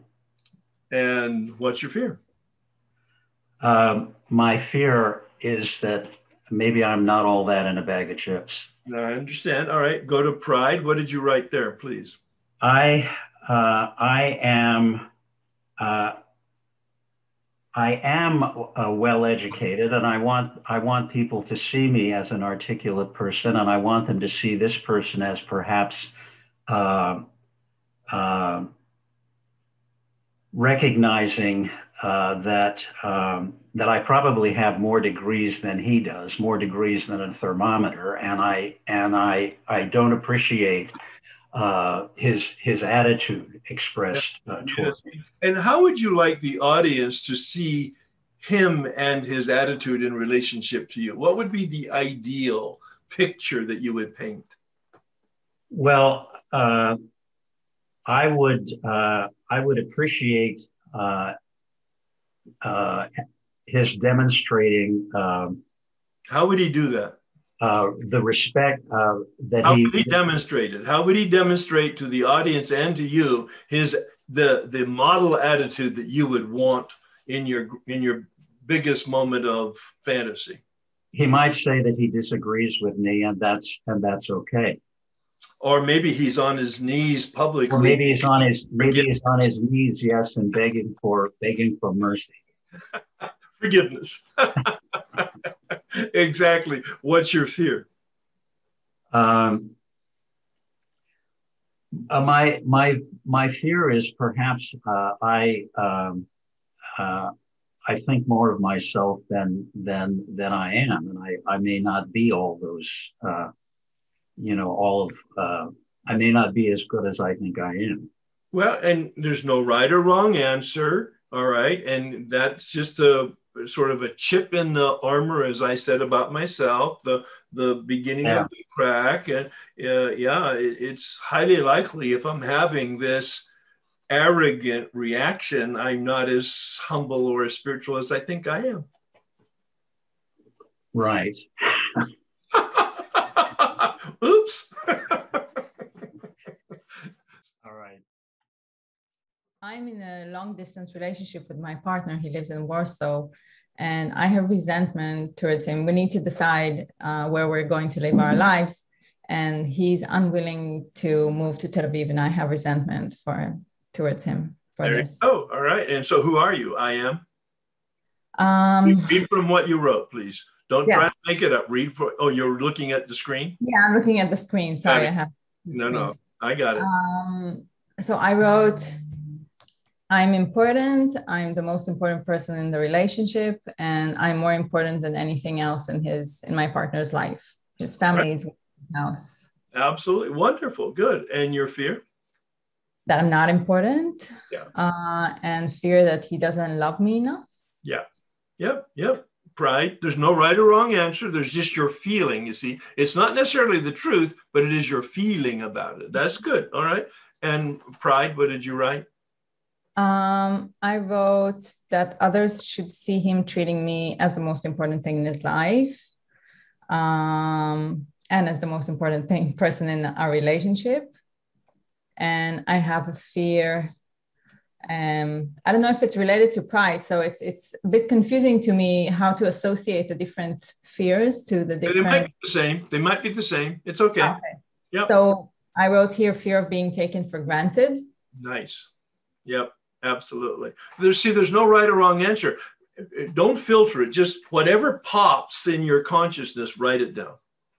Yeah. Okay. That way you're not allowing the ego to filter out what you don't want to look at. Okay. Yeah. No. So what's your experience now in, in seeing your beliefs here? Um, that I'm self-centered. Or, or maybe, maybe you are and maybe you're not. But do you have a realistic belief about your boyfriend and uh, the relationship? Um, It's a, Well- it, it could be a rhetorical question yeah, that you are discerning about. yeah. There's a there's a possibility that you're delusional. You're not connected to reality. Um, so I wrote, I saw throughout. I don't know. Are we supposed to do all three, four, five now, or Well, we haven't yet, but we will. But uh, as long as we're talking about it, what did you see? yeah. So, so in ambition, what do I want to happen? I realized that I actually, I don't necessarily want him to move here. I mean, I don't mind moving there, but I want him to offer to move here. All right, and your to here. Um, I do want to have the option of staying here. So, but your fear is uh, well, it's obviously fear of uh, leaving this place. sure. Fear uh, Yeah. to Yeah, part of the ambition that came to me also is you want a demonstration that you are a priority in his life. Mhm. Yeah, because Yeah. that's what you said actually, that he would offer, even if it's you know never going to happen, that he would offer Yeah. so, just to demonstrate to you your value to him. Yeah. There you go. Nice. All right. Uh, did you do something for security? Um, for security, so it seems like three and four are more like factual They than are. the They are. All right. They are. Go ahead. Um, so I, for my security, I need to know that he would be willing to move to Tel Aviv if, if he has to. Why? And why? Because I need to have a safety net in case I'm not happy if I move to Warsaw. Great. And your oh, and fear. So I didn't list any fear here. Well, come up. What is spontaneously coming up? Of, a fear of not being happy if I move, and a fear of being trapped there and not having an option to come back. There you go. There you go. Yeah. quickly I, I had more of a question if possible on on my feeling is and I hate to use, it sounds silly, but that I should have deeper resentments, and I, I don't seem to. Uh, it, it's almost like I have to come up with Sure. resentments, and I'm just wondering if I'm buried them so far I don't. I'm not aware of them anymore. Well, it is a possibility. It's great that you're open to that possibility. If I heard you correctly, you said earlier that you're one year in a recovery program. Yes. Now, my experience is it took me four years to thaw out. I don't know what it'll be for you, but if you're in your first year and you're here, you've thought out a lot and you're only going to see what you can see. Don't you be concerned about it because next year or the year after or the year after, if there's more, you'll be very aware of it because you're on it. You're open. Yeah, but you, you if you can't see it, you can't deal with it. So don't worry about it. Yeah. Okay. Yeah. It's like you mentioned about your father. Well, I had a, a very, you know, I had an alcoholic father who died of alcoholism. Uh, and I, I, I, I kept drinking, but it, it, you know, stuff doesn't come up like big resentments. And I think, well, maybe did I already forgive him? Did I already deal with that? But anyway. Yep. Maybe, maybe we'll see, huh? Yep. Don't be, uh, don't, well, it's wonderful to be concerned. And I hope I've put it in a bigger picture of a context for you so that you can say, okay, if it's there, it will come up. Yeah. Okay. All right. Good point. Wonderful question. I mean, when we ask questions for ourselves, quite frankly, we're putting into words questions other people didn't know how to put into words or they didn't have them yet, and you're really helping them. So I every bit everybody who participates is helping certainly themselves, but a whole bunch of people that you'll never know you help. Thank you so much. So I promised to take a look at the tool that's in the big book that starts on page 65 at the bottom. It says, We went back through our lives, nothing counted but thoroughness and honesty. When we were finished, we considered it carefully. We considered the third column carefully. Well, you're not finished, but I'm moving on because there's a wonderful tool here that once I discovered it, I didn't want to delay in bringing it to people's attention sooner than later. It says the first thing apparent was that this world and its people were often quite wrong. To conclude that others were wrong was as far as most of us ever got. The usual outcome was that people continued to wrong us and we stayed sore. Sometimes it was remorse, and then we were sore at ourselves. I've covered that before. It's okay to put yourself on the list if, in fact, you have a legitimate regret, even, or anger or resentment about your past, your past, and the decisions that you made, and the mistakes that you made, and the opportunities that you lost. Oh my God. You know, every once in a while, we fall into that. It's normal, it's human, but it's not healthy the more we fought and tried to have our own way, the worse matters got. As in where the victor only seemed to win, a delusion. It's in italics. Our moments of triumph were short lived. It is plain that a life which includes deep resentment leads only to futility and unhappiness. So now he's transitioned from the list of the third column, which is our general resentments, to a specific deep resentment. At least that's my interpretation. I'm going to not read the whole thing. I don't want to spend that kind of time. You can do that on your own or listen to my unpacking of it from my YouTube presentations on the um, in the YouTube channel. But here is a wonderful phrase. He tells us the import of looking at this. When harboring such feelings, we shut ourselves off from the sunlight of the spirit. The insanity of alcohol returns and we drink, and with us to drink is to die.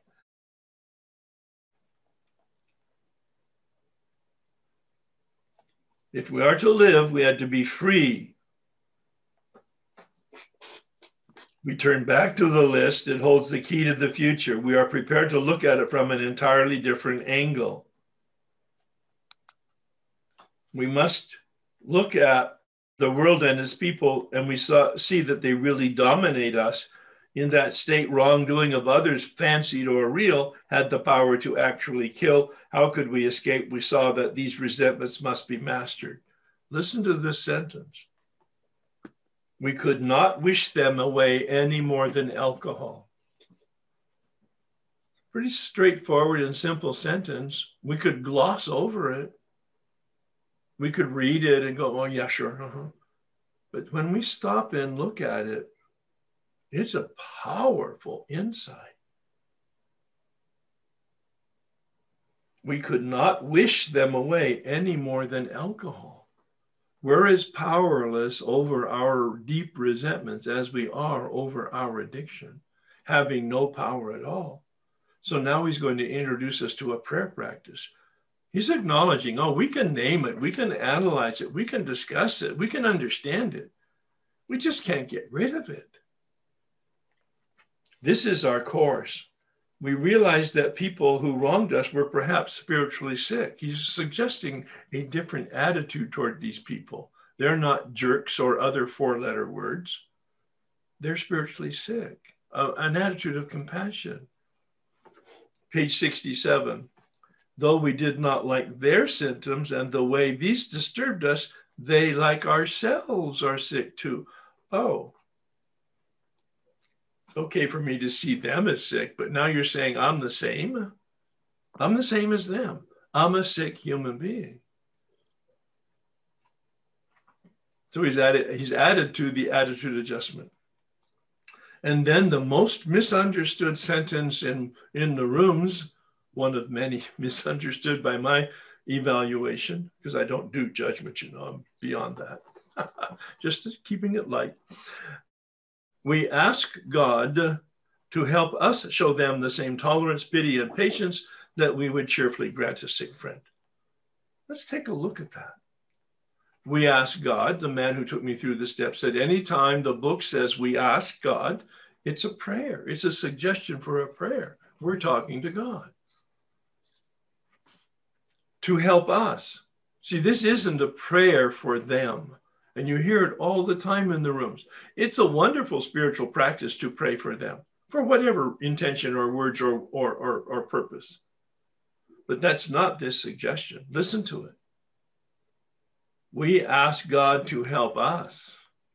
Again, we're asking for the Spirit to enter into our consciousness, to enter into our hearts, to enter into our minds, to enter into our soul to enter into our spirit. We're asking God to surgically remove this cancer of this resentment from me. We're praying for ourselves. We're not praying for them. This is huge. When a person offended, this is a sick man, person. How can I be helpful to him, her, God save me from being angry, thy will be done. Then he has the next paragraph. He has some nice words that I added to the prayer. We avoid retaliation or argument. We wouldn't treat sick people that way. If we do, we destroy our chance of being helpful. It's not about us. It's not about us feeling good. It's not about us even feeling relief. It's about us being helpful to other people because we're no longer encumbered with this negativity. We cannot be helpful to all people, but at least God will show us how to take a kindly and tolerant view of each and every one. Well, this man said to me, Make a list of your deep resentments, sir. This was my very first journey through the steps. I had 85 resentments. And I had eight deep ones father, mother, spouse, four bosses, and a coach from high school. I'm 48 years old. I still have this deep resentment toward a coach from high school. And they all made the eight, the, the, the deep resentment list. And I constructed a prayer and I began the practice. Praying one prayer every morning for each of the eight removals. Three months later, one of them went away. I could tell there was no negative energy around it. I crossed it off. And then I kept praying for the removal of the seven. And another one went away. And over the next several weeks, they all went away. Now, here's the good news the next time I did my inventory, three years later, not one of those eight resentments was on my list. That's freedom. This is not artificial. This is not make believe. This is real stuff. Now, of course, I continue to do the fourth column and the fifth step and six and seven and finish all my amends during this time I'm doing the prayer. So it's not an isolated action, it's an action that integrates with the entire step dynamic process.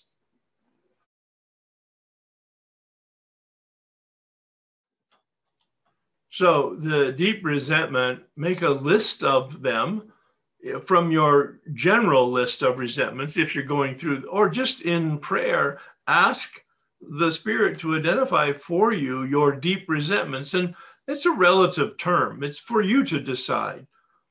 You know, some of them are one ounce mosquitoes, they're annoyances or irritations. Those aren't deep resentments.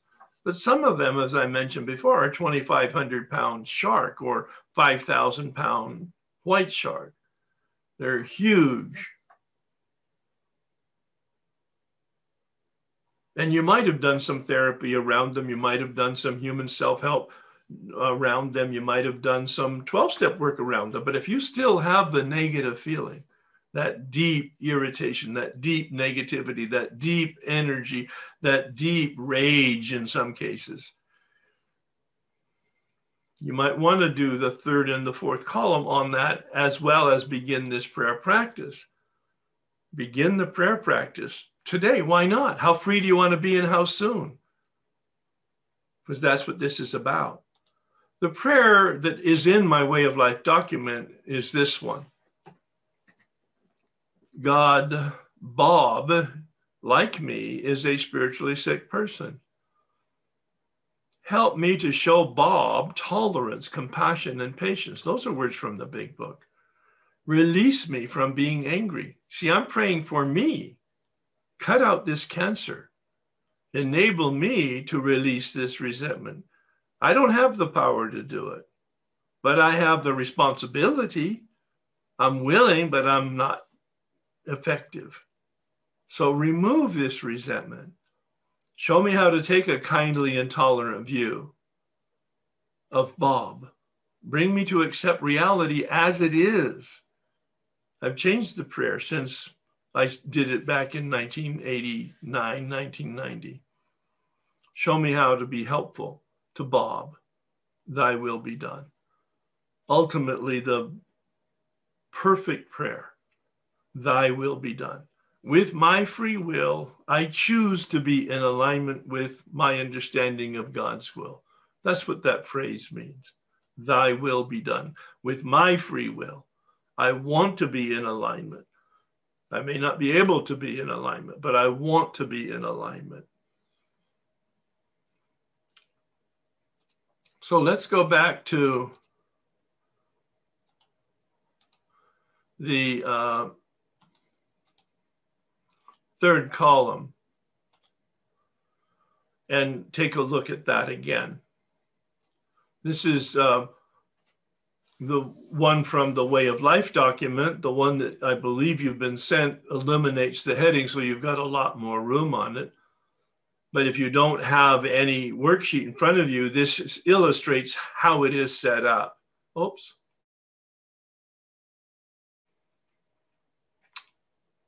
self esteem. Again, it's my belief about who I am, pride. I'm trying to understand my beliefs, so I'm going to look through the prism of other people's eyes that I would want them to see in my fantasy my relationship with this person with whom I have a resentment. And I have the resentment because they're not doing it the way I want them to do it. I have a story. I, I, I want them to behave like my story. And when they're not behaving like my story about my story or about my life or about myself, how it should be, I get angry. Now maybe we can look at the balance of the questions. Now we've we've had some exposure. Some people had done the next couple items. What do I want? I want to run the office. My fear is I won't. Security, I need to run the office because I don't want accountability. I will have accountability. Personal relations. How do I want people to react in an office when I walk into a meeting?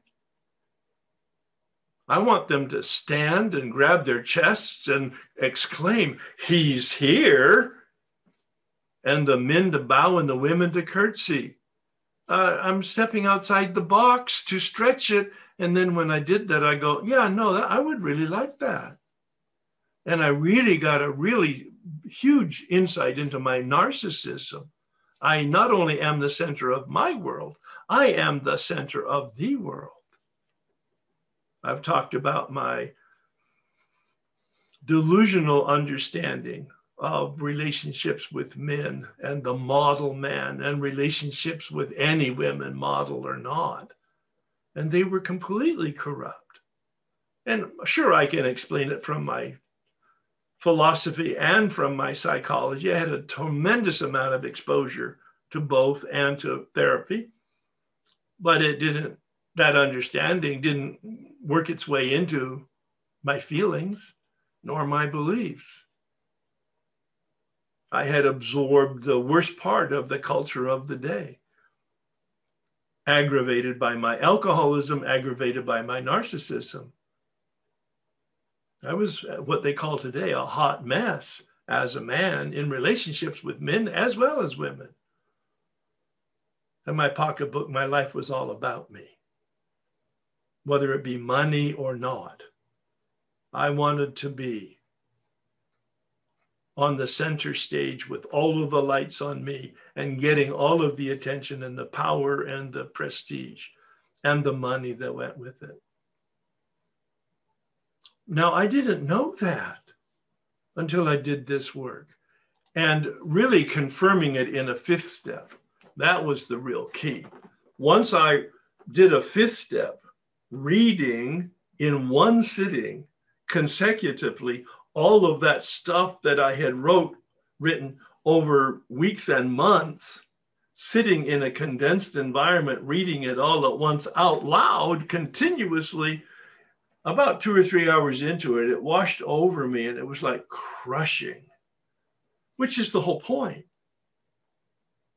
this is a good thing Bill Wilson said the purpose of the first nine steps is the deflation of the ego at death. It's a quote. The deflation of the ego at death. And you could see on page 14 a hint of that in his own story. One of my most favorite paragraphs in the big book because it's a summary of the turning from our self centeredness to our I'll say other centeredness, but to our adulthood. This rite of passage of steps one through nine to from childhood to adulthood. On page 14, he says, simple but not easy. A price had to be paid. It meant the destruction of self centeredness. Listen to the words. These are not gentle. The destruction of self centeredness. You see, we're entering in now to the conscious and unconscious in the fourth step, and we're dismantling the false self. We're taking a wrecking ball to take down the cinder blocks that we've built as a survival wall. There's an explanation for this false self, this mask, this persona that we have, this false belief about who I am. There's, there's a reason for it but we've outlived the reason now. And now the wall we built as a security wall has become a prison. And we need to have the Spirit's help to deconstruct that prison wall, to take it down, to remove the mask, to dissolve the false self, to ring a wrecking ball to the Hollywood storefront so that the true self can appear and live free. Let me start again with this phrase simple but not easy. A price has to be paid. It means the destruction of self centeredness. Here it is. I must turn in all things to the Father of light who presides over us all. See, that's the beginning of the third step the commitment to turn and a commitment to do the actions of four through nine. It's a commitment to look at the darkness so that it will diminish and disappear so that the light can appear and grow in us. The whole point of removing these obstacles in us, they're like clouds uh, that block us from the sunlight of the Spirit. We embraced the sunlight in step two. We said there is sunlight and it's deep down inside of us. Take a look at page 55. Step two. And then in step three, page 63, we're making a commitment to a relationship with the sunlight. And then we have to ask, well, what's blocking it? Steps four through nine answer and resolve by dissipating those clouds so that the light can shine in us and to us and eventually through us to others. That's the whole point. Okay, so now I'm looking for some more work on your part in terms of the self esteem and pride, certainly, but going down through the balance of the um, items if you have taken it that far or want to take it that far. So this one is uh, there's a, a guy that is real popular in our uh, so in our at our club, at our Alano club, and um, we've done a lot of we've done golf. This is a story I know. So you wanted me to get straight What's to your resentment? Yeah, um, my resentment is um, he seems unfriendly, even though we have spent a lot of time together, and he seems right. unwilling to be my friend. All right, all right. And who are you? I am. I am a great guy who would make a great friend. Pretty uh, tame, but you got to the point. What's right. your fear? My fear is that I'm not good enough, that I'm unworthy, and I'm not man enough to have a friend like this person. That's got a lot more grit to it. That's nice work there. You you expanded it a little bit. You went deeper. Um, in Pride, what did you write? uh, I put others should see us having a great time together in front of them so they can see that I have this great friend. Okay, so it's still about him and the friendship external to you. How would you like them to see him treating you that reflects who you are? Uh, well, I, it, I guess I, I didn't really state that, but what I meant by that, what I just said was that if they see him enjoying himself so much with me that it will validate that I am uh, a great person and and and and uh, deserving and and and and and, and and as popular as he is worthy of being a peer uh, and they should all want to have a relationship with you exactly yeah that's great good and what's your fear uh, that i'm unimportant then that I'm not man enough to have such a stand-up guy as a friend. And did you go any further with ambition, etc.? Um, yeah, uh huh. Yeah, under security, I thought I did a, something good, uh, but I'll say under ambition, um, I want David to befriend me and call me often to play golf. And my fear is I am flawed and undeserving to have a friend that is so popular in our program. And your security? Uh, I need validation from David that he likes me and thinks I'm a great guy to invite me to all his golfing days, and and I must also be accepted by all of his friends as much as David accepts me. And and why did you write why? Uh, no, I didn't. So what? well, it just it, it makes me then it, it supports it validates within me that I am actually that kind of a person, and and um, that's it. That's it. Your fear? Uh, that I'll be mistreated and rejected. Yeah. By his friends and him. So, uh, personal relations. Um, what's your belief about men and men's relationships and men's groups? Well, what I put uh, under personal relations, I, I kind of did the, the man the man thing under sex relations, but um, okay, the personal relations I put we should be as close as brother doing things together often. All right. so it, it's about friends then. Okay, good. And your uh, fear? Uh, a real man would have been pursued by David to be a close friend, and I shouldn't have to work so hard. Yeah, and the implications are you're not a real man. Right. Yeah. All right. What'd you put in gender? Um, I, I guess I ended there. Okay. Well, what, just can you do a spontaneous? What is your belief about men? Men uh, as a model group, the ideal male. Uh, the, the the ideal male would be one that is like the alpha male, I guess. That would be ex- accepted by everybody. Would be a leader. Yeah. Um, should be uh, liked and also be able to guide others. Um, just sort of run the whole show, I guess. Basically. There you go. And your fear is that I can't do that. Very good. Yeah. Not that kind of person. Any any sense of uh, pocketbook or value around this? Uh, I've wasted a lot of time in my life spreading over these things. so I'm sure right. it's costing me some money and time. Yeah. And what's your fear? That I'll continue to have to do that. And that it won't change. It won't yeah. Change. Yeah. Yeah. So as you've articulated it and as you've written it out, can you, did you capture any particular experience of your beliefs? Um, you mean uh, as well? I can see that. I mean, so, so, something that I might gear towards column four. You mean?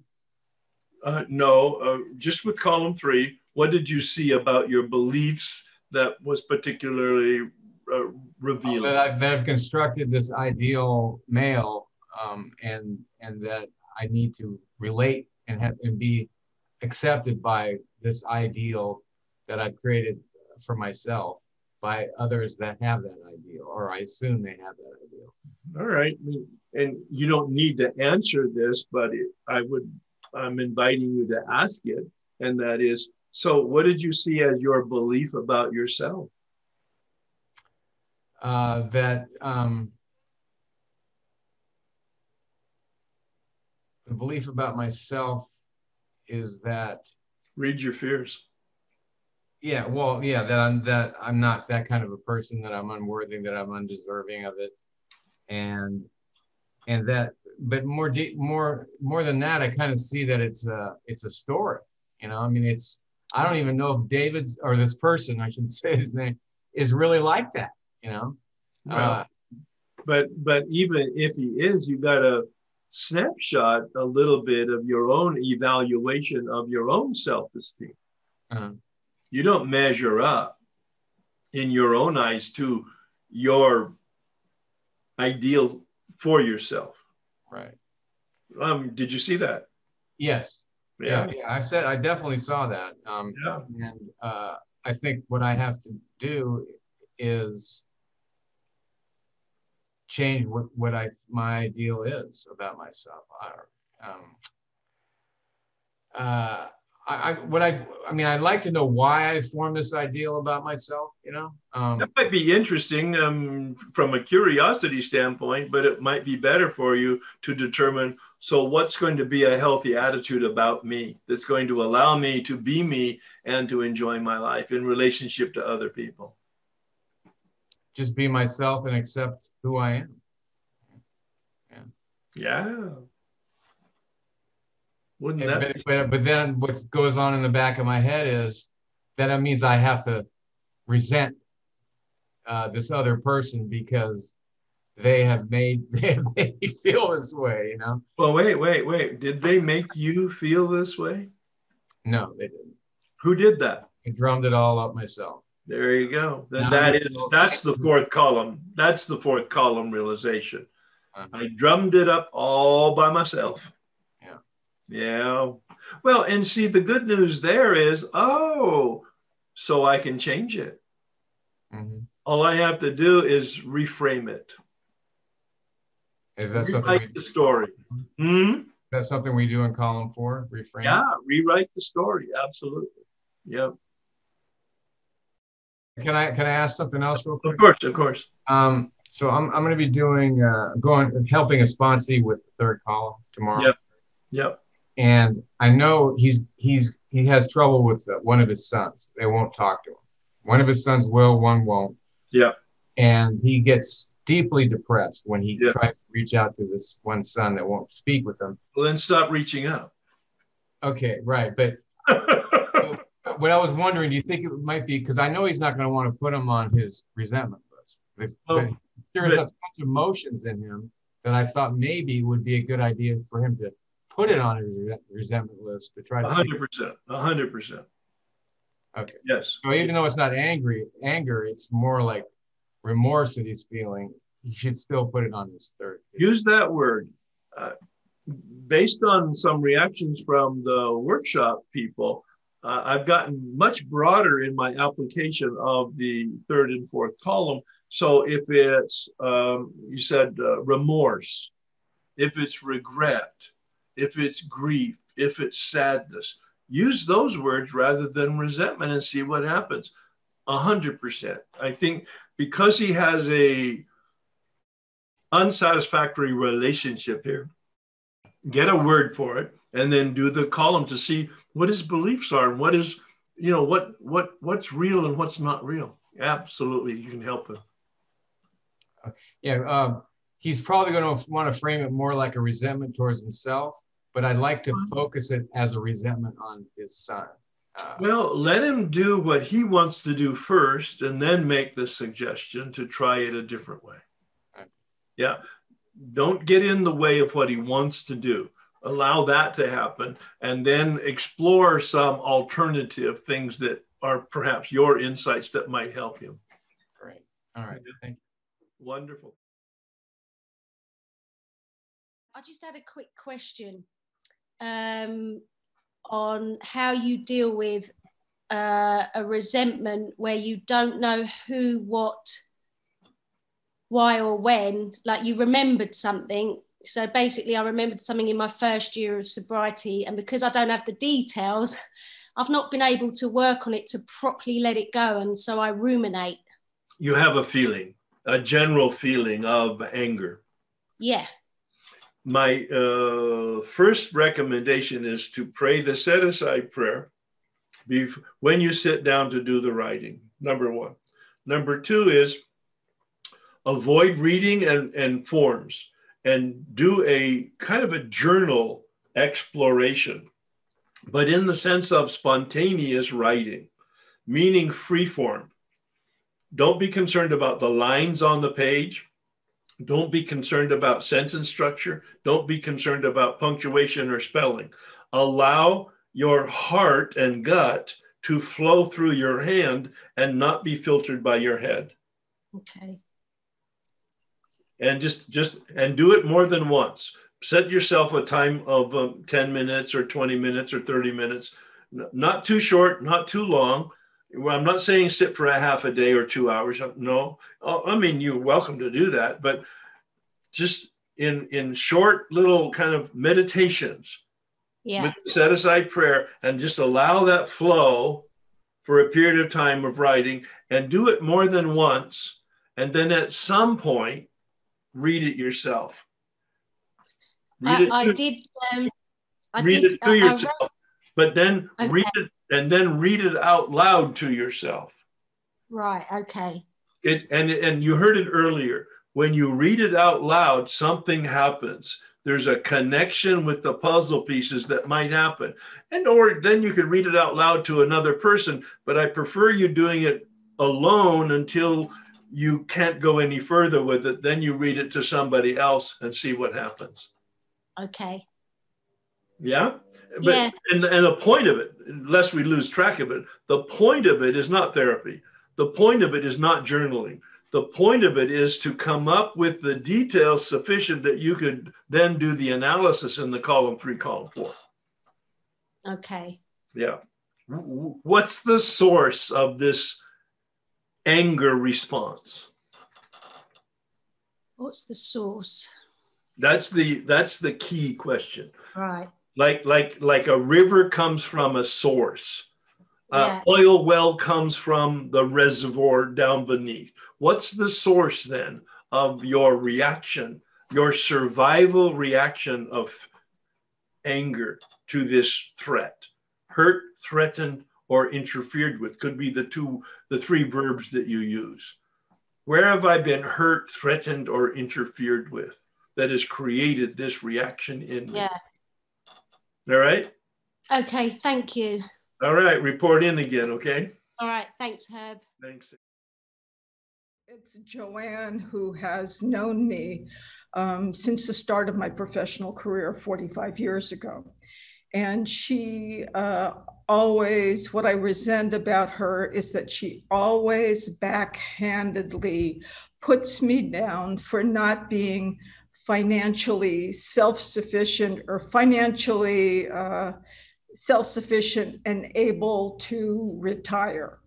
Yeah. Yeah. And so who are you? I am.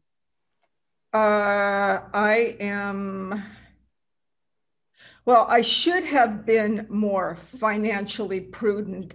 No, no, that's not where we're going. Use the work that's there, not your words, my words.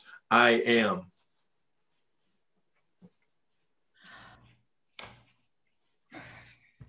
You're on a stage with Joanne, Right. and she's putting you down for not to living up to her expectations, and you're pissed. So, who are you in that on that stage with her? I am someone who has value regardless of my bank balance. All right, that's good. That's a well articulated self esteem. Yes, exactly. And what's your fear when you say that? I don't have value, All right. irrespective of my bank balance. Or I don't have, It can go it can go several directions. yeah. There's no right or wrong direction, but I could see at least three or four different directions that that could go in terms of your fear. So there's no right or wrong. There's just the one that comes to you. I don't have value. Uh, I don't have enough money, and or I'll never have enough money. I mean, there's so many things that you could say there. Yeah, I, you know, I uh, won't be able to uh, stop. I, I don't know. I won't be able to stop working at the job that I've been working at. Oh, yeah, yeah. Or it could even be, it could even be, I'll never be approved of by Joanne. Right. I will never be approved of by Joanne. That's true. Yeah, I mean, so there's there's several potential fears. All I'm doing is pointing that out for you and everybody else because there's no right or wrong one. There's just the one that comes up right now as the one that comes to you. you and and we're going to do a fear inventory.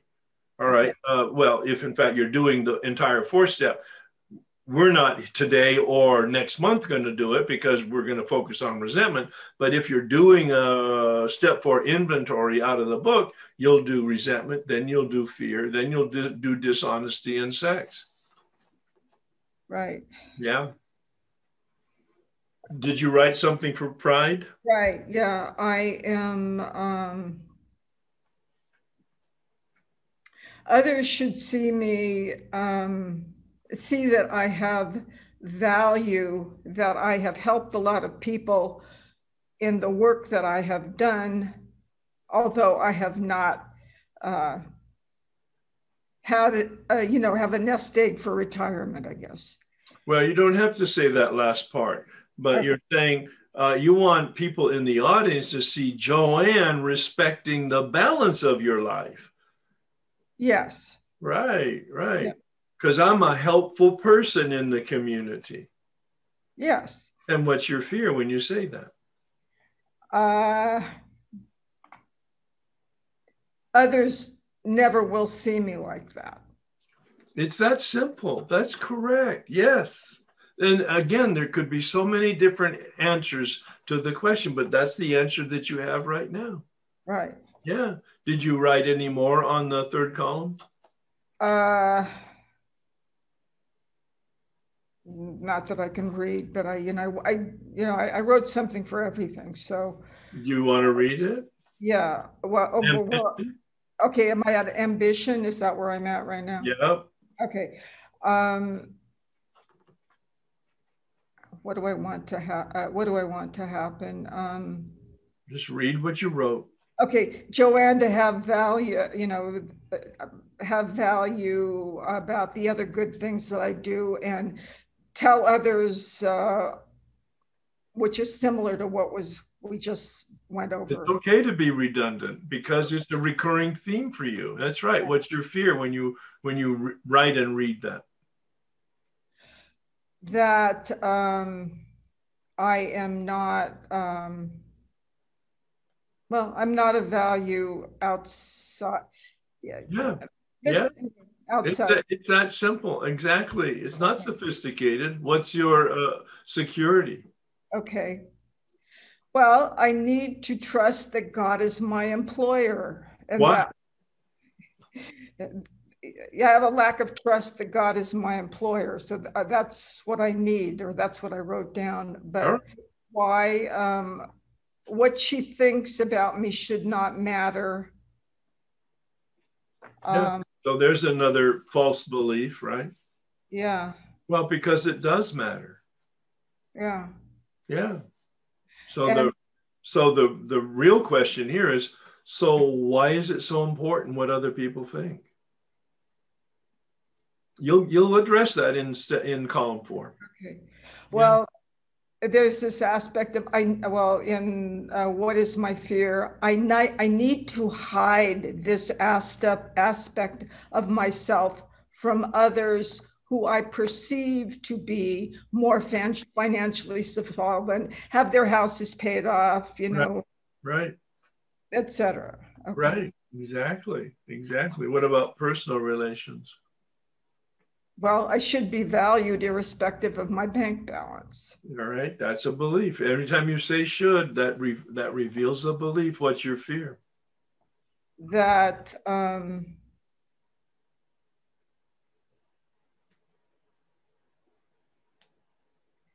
um, I won't, uh, you know, I won't be valued. All right. Yep. Uh, and uh, number six, the gender relations about men and women. Yeah, men should be financially self supporting and generous. And fear? Um, I am not worthy of being cared for. Got it. By men, despite my yeah bank balance. That that uh, that's a deep insight which you could probably use in many many other answers to some right. questions. Um, how about women? Women women should be both financially self-supporting and receptive to being cared for by men. Okay and your fear? I am not worthy of being um, cared for by men if i am not financially yeah. Self supporting. Yeah. Yeah. Number seven, pocketbook. Well, well, I don't know. I, I just wrote that. Uh, you know, making money and and running a profitable business is a, a skill set that I've never mastered. Right. Uh, but but what's your belief about money or it, its value it, uh, to you? I am judging myself of being of lesser value because of my bank balances, my uh, having the way I've handled money over the last 45 years of my professional career. Right. Um, fear? Well, it, it, it goes to like, um, like my mother always used to say, find somebody to be so, take care of you, but you better have a backup plan. Look at me. I'm the one who kept the financial ship afloat here. um, get an education. You know, I'm not sending you to school to get an MRS degree. I'm sending you to school to get a job. But um, so what's your fear? My my fear is that I am not worthy of being loved. Um, yeah, that's huge. Mm-hmm. Yeah, yeah, yeah. Permeates everything, doesn't it? Yeah. Yeah, yeah. What's your experience with writing it and now talking it through? Talking about it, it, it is huge because I hear myself. Um, and I, I allow myself to be visible. Yeah, that's to yourself even. I move out of hiding. Yep, yep, yep. That's uh, the power of uh, of uh, having a sponsor, doing a fifth step, having therapy, having a good friend for full disclosure, transparency. Absolutely wonderful. That's good. A great insight. Yeah. Thank you so much. Um, when I resent Felicia, who is um, a friend who I had a falling out with, um, and I resent her for, you know, betraying my trust, you know, not standing up for me, um, not not caring about me or being a genuine friend, I guess. All right. So who are you? I am. Um, I am a good person, honest, kind, considerate, a good friend. I am a person worthy of an unconditional love. I am important. Good for you. Nice, a nice technicolor description. And what's your fear? I am selfish and self centered. I'm not as great as I think. I'm not as great as other people think. All I'm right. that important. All right. That's got a lot of insight in it. Excellent. And uh, pride?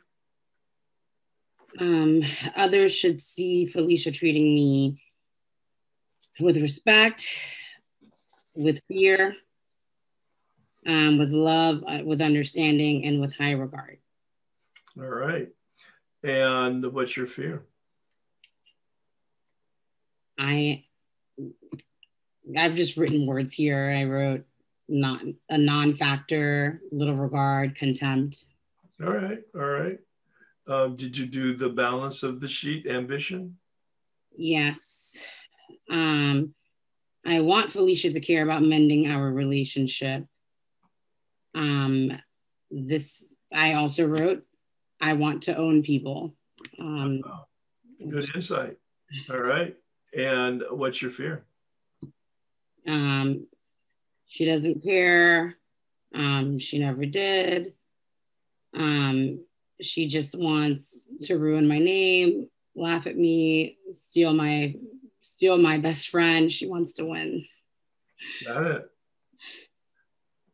And um, security. What do you need and why? I need validation, respect, reverence, and I have question marks all over that. you know? um, and then I also wrote, I like, I, I am okay. God is the only friend I need. Yeah, N- nice, nice trying for salvation. What's your fear? I didn't write anything down for that. Oh, tell me, tell me when you read it again and then just spontaneously tell me what fear pops in your heart. Okay. I need validation, respect, reverence.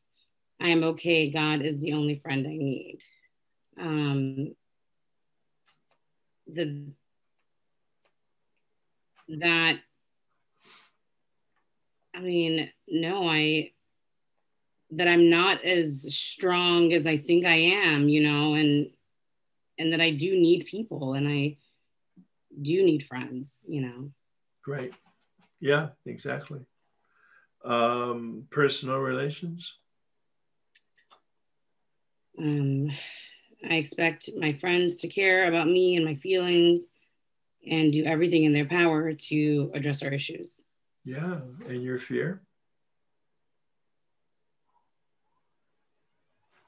that I'm a liability and that I don't know. So like maybe people don't want to deal with my shit. Excuse my French. I'm sorry. This is spiritual. No right or wrong answer. There's just your feelings about it. Yep, exactly. Yep. About gender?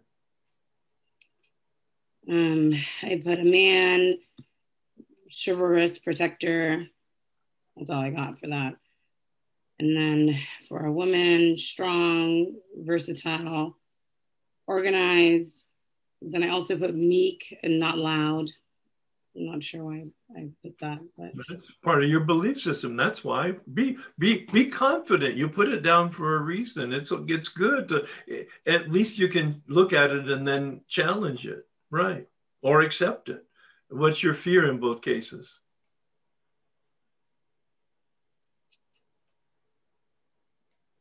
That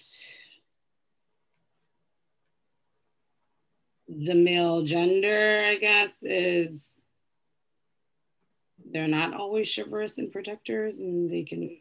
Yeah. yeah. It doesn't exist, right? It's not true. Yeah. What about women? I guess a fear is that I, I just don't really fit in the box or anything. All right. There's no right or wrong answer. You're don't look to me for the answer. It, it's whatever comes up in you as a fear, a feeling, not just a thought. Yeah, I'm, I'm hearing a feeling there. Yeah, excellent. Pocketbook. Mm, nothing should interfere with my emotional sobriety and well being. And your fear is? That I'm a hot mess and I, uh, you read my yes that's right. No no. allow things to yeah. interfere with my emotional security and well-being. Right right right right. So as you wrote it out and again as you've now talked it out what's your experience with a belief the lenses through which you're looking at reality?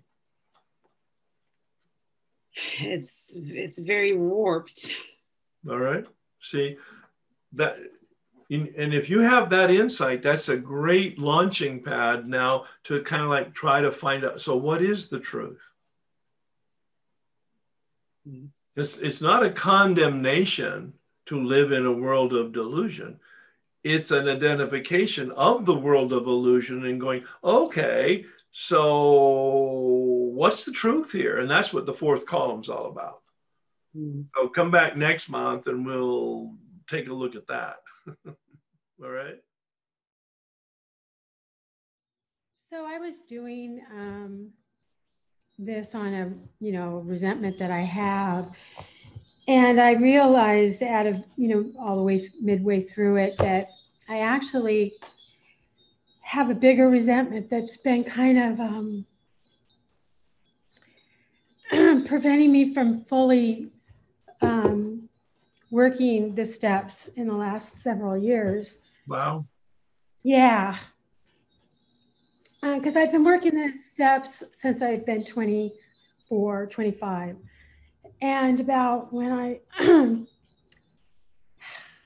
I'm sorry, I'm going to get emotional. That's fine. That's it's a good place to be emotional. So I have a resentment at God for taking my husband away. There you go. Yeah. Yeah. How long has he been dead? It's going to go on 11 years. Very good. Yeah. I just haven't been able to yeah process. that relationship back with God. You know, I really tried. Yeah. And I knew I kind of had this. Yeah.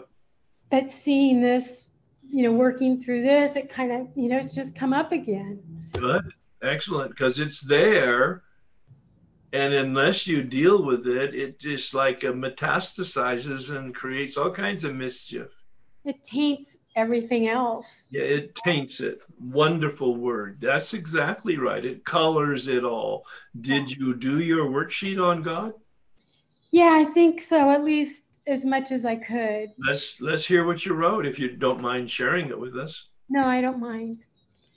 So what is the deep belief that I have about who I am in this, in regards to this, Right.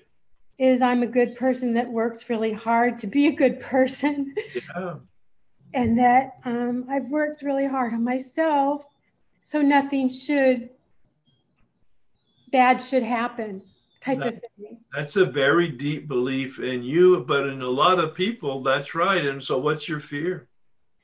Um, my fear is that um, that working on myself is never going to be enough, and that bad things happen. I guess. I mean, right? Uh, no, when, you, when you say when you say I guess, let's try it again. Bad things happen to good people. Yeah. That's the truth, isn't it? Yeah, it is the truth. Yeah, that's right. There's a book by that name, by the way. I know somebody gave it to me in the program. Did, did you read it? No, not all of it.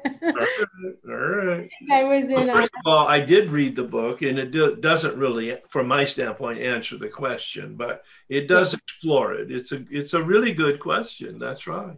And yeah. so, what did you write for Pride? Um. So what I would want God to treat me like. Yeah. What, what, no, no, that's, let's get it set up properly. Your okay. family's in the audience and you and God are on a stage. Yes. How do you want your family to see God treating you? Lavishing me with good goodness and good things in my life. Exactly. Right. And your fear is? that I mean, this is my fear that God doesn't really want what's best for me. There you go. It's it's not right or wrong. It's just this like this. This is your feeling about it. Exactly. Yes. Did you write anything for ambition? Um. Well, I put what I want is uh, it came out sort of. Oh, maybe I went down to security. Go ahead, read what you wrote. I put, I need a sign from God to know I didn't work hard for nothing. All right. Because then I'll know or something. Exactly. And your fear? Um, resigned that nothing, nothing will be enough and that that won't happen. Okay. All right. Something at that level. Did you write any more uh, on the worksheet? Um, I want to be able to, and I don't know where this is, so um, read it. To be able to move forward um, with a new relationship with God. But I'm afraid that doesn't exist. I mean, that's my fear. Yeah, that's your ambition. So that's good. Yeah. Did you write anything in uh, personal relationship or gender? Um, I expect I expect he wants what's best for me. Um, what's your um, what's your um, personal relations in that would be uh, what's your belief about the spirit world and God in general? Um, well, I guess, you know, that he wants what's best for me and that so I that's where I'm a little no you're you're i mean there's nothing wrong with that phrase. That's your should. That's your expectation. That's your belief. Yes. then you get a chance to hold it up and go is this realistic? Is this the truth? Or is this fanciful? Right. That's all. It's not right or wrong. You can hold it that's if you want I always thought. There will be consequences of holding it. Yeah. All right. Because reality doesn't respond to what you want or feel. Yeah. Reality doesn't respond to what you think or or need. Yeah. Reality is just reality. Yeah. People are born and people die. Yeah. It's all part of a cycle. You know, I've babies babies die. Right part of life is death. I mean, nobody gets out of life alive. That's right. Yeah. And um, we're just a, a bundle of chemicals and uh, moving parts. And every once in a while, genetically, some of the parts fail us earlier than, quote, normal. Right. Yeah. I do really see how I, you know, had that belief that nothing bad would happen if you were just. Doing this program. And you know what I mean? Because I had I all do. I do. that all this good happened after I worked. Yeah. And so what's your um, experience now writing it out and now talking it out in terms of holding up your beliefs about reality? That that it, you know, it is just a belief. Um, I'm still having a problem getting past it. Yes, you know? yes, yes. Fourth column will help you with that. Yeah, it will help you with that. There was a phrase I heard about 10 years ago. I, I'm, I'm going to take a chance on talking about it here. It might be quite confrontational. I don't mean it that way, but the phrase itself was quite challenging. God protects us from nothing and supports us in everything. It takes a while to embrace it, to understand what it means and the implications. No, I, I think I get it. I think I do. I mean, he can't protect us from everything because life on life's terms, right? That's it. And he can just help us go through it, right? It's how you go through it. That's it right there. Yep. Reality is reality and it's evolving and unfolding in front of us, and we need to navigate it. Yeah. Yeah Yeah. and he's there to help us navigate it, right? Yes. Yep. Anything else?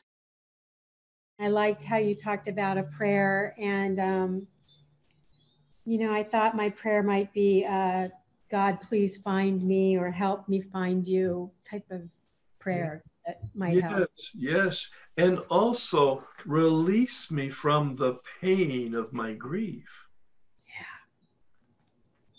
Yeah. Okay. Yeah. Be very specific with that. Okay. Yeah. That's okay. that's the cancer that has metastasized that blocks you from having a quality of life. Yeah. That's right. Yeah. Perfect. Thank you so much. Thank you for being so vulnerable and courageous to share it with us. Thank you. You bet. So, uh, my resentment is um, my mother, uh, still living, for uh, physical, emotional, and mental abuse from childhood and current uh, mental and emotional abuse. All right. And who are you? I am weak, damaged, and broken. No. All right. It's not ever going to be negative. If you were so low, then if she treats you low, you wouldn't mind it but she's treating you in a way that you don't believe you should be treated. So go to go to pride and what did you write there? How do you want the audience to see you being treated by your mother? A good person that yeah. is good enough and deserves respect and for her to want me to truly be happy and healthy. Boom. So what we did here for your sake, uh, I hope it helps but this is really a teaching technique for everybody where you get stuck in or you want to validate and confirm, clarify your accuracy with regard to self esteem.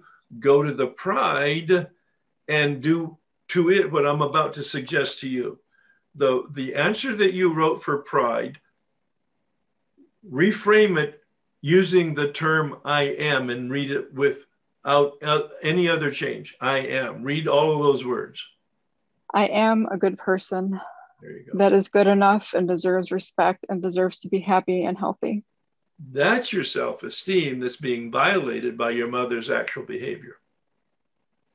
Did you see, see how that worked? That was perfect. That was a model of how to crack the code here. Now, in both cases, what's your fear?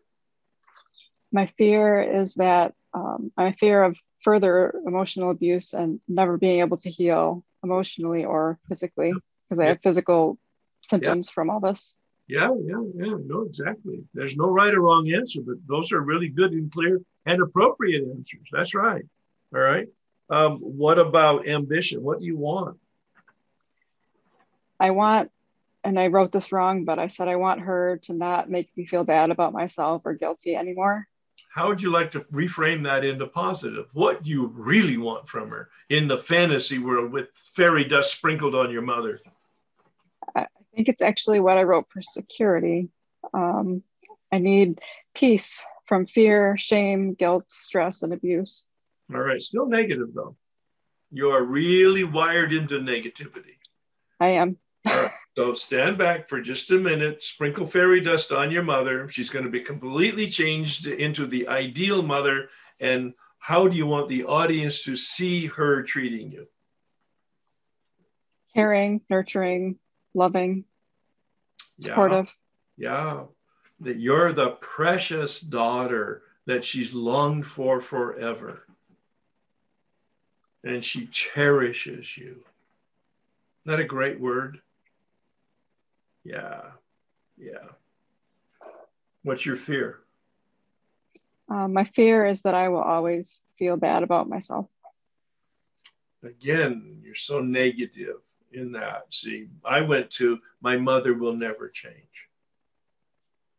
Yeah. I mean, there's no right or wrong answer because your answers are revealing that you have this cloud of negativity that has completely enwrapped you. And that's the only lens through which you see reality about yourself, let alone outside yourself.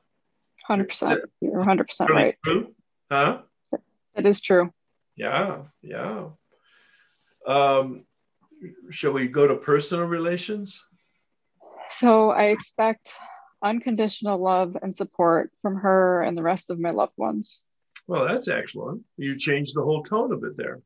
What's the fear? That I won't get this from anyone because I am unlovable.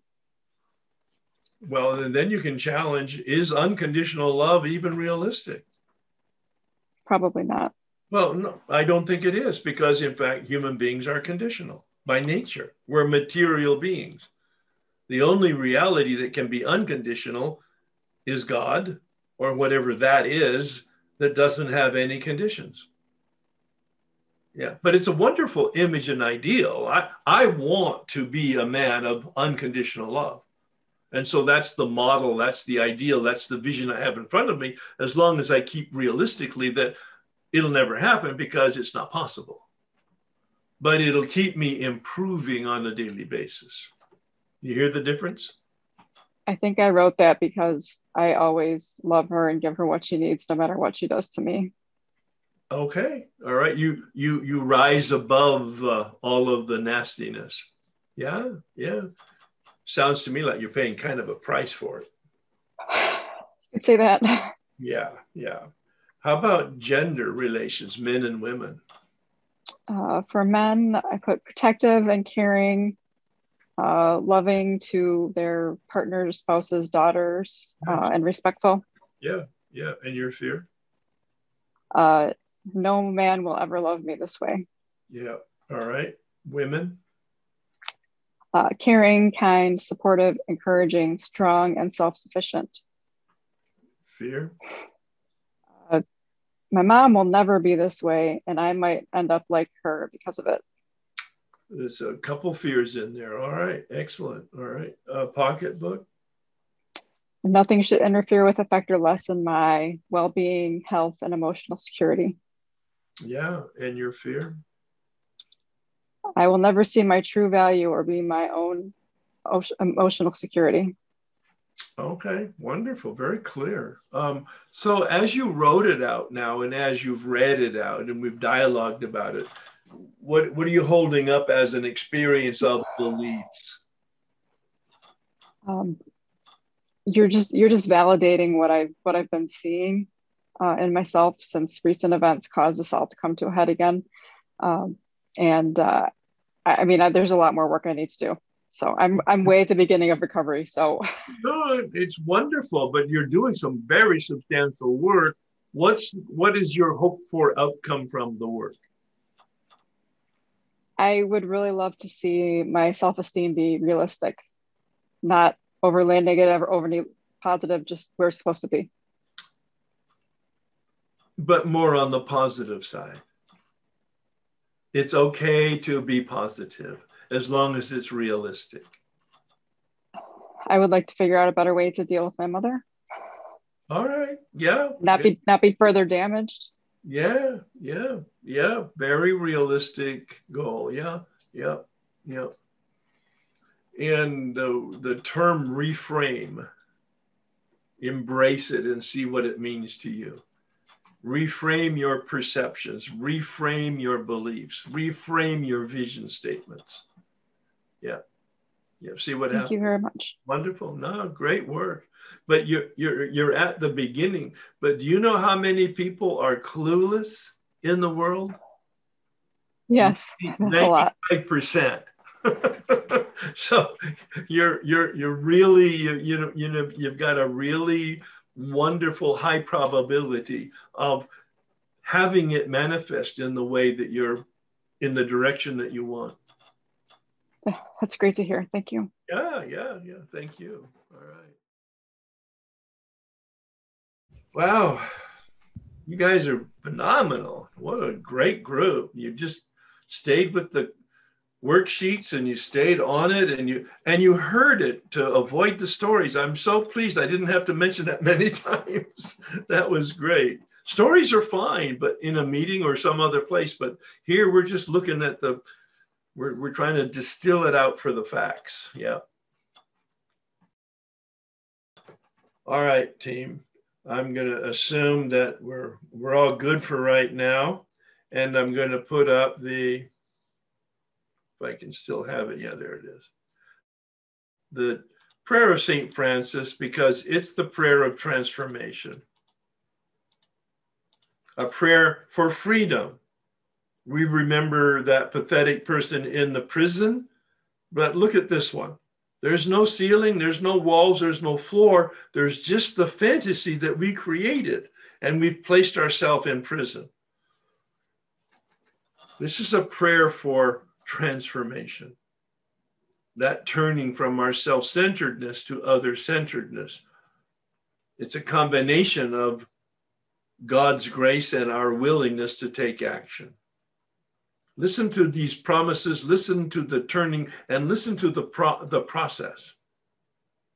Lord, make me a channel of your peace, that where there is hatred, I may bring love, that where there is wrong, I may bring the spirit of forgiveness, that where there is discord, I may bring harmony, that where there is error, I may bring truth, that where there is doubt, I may bring faith that where there is despair, I may bring hope, that where there are shadows, I may bring light, that where there is sadness, I may bring joy. Lord, grant that I may seek rather to comfort than to be comforted, to understand than to be understood, to love than to be loved. For it is by self forgetting that one finds, it is by forgiving that one is forgiven. It is by dying that one awakens to eternal life. Amen.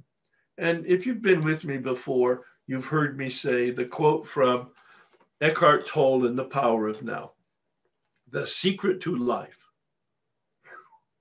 All right, listen up. This is pretty important stuff. The secret to life is to die before you die and realize there is no death. This process, column three, is the beginning of the death of the false self, the dismantling of the persona that gets in our way of being our true self. Column four is the other part of the tool and the story. So I look forward to seeing you guys in August when we can do that work. Thanks very much for showing up today and it's been a very wonderful conversation.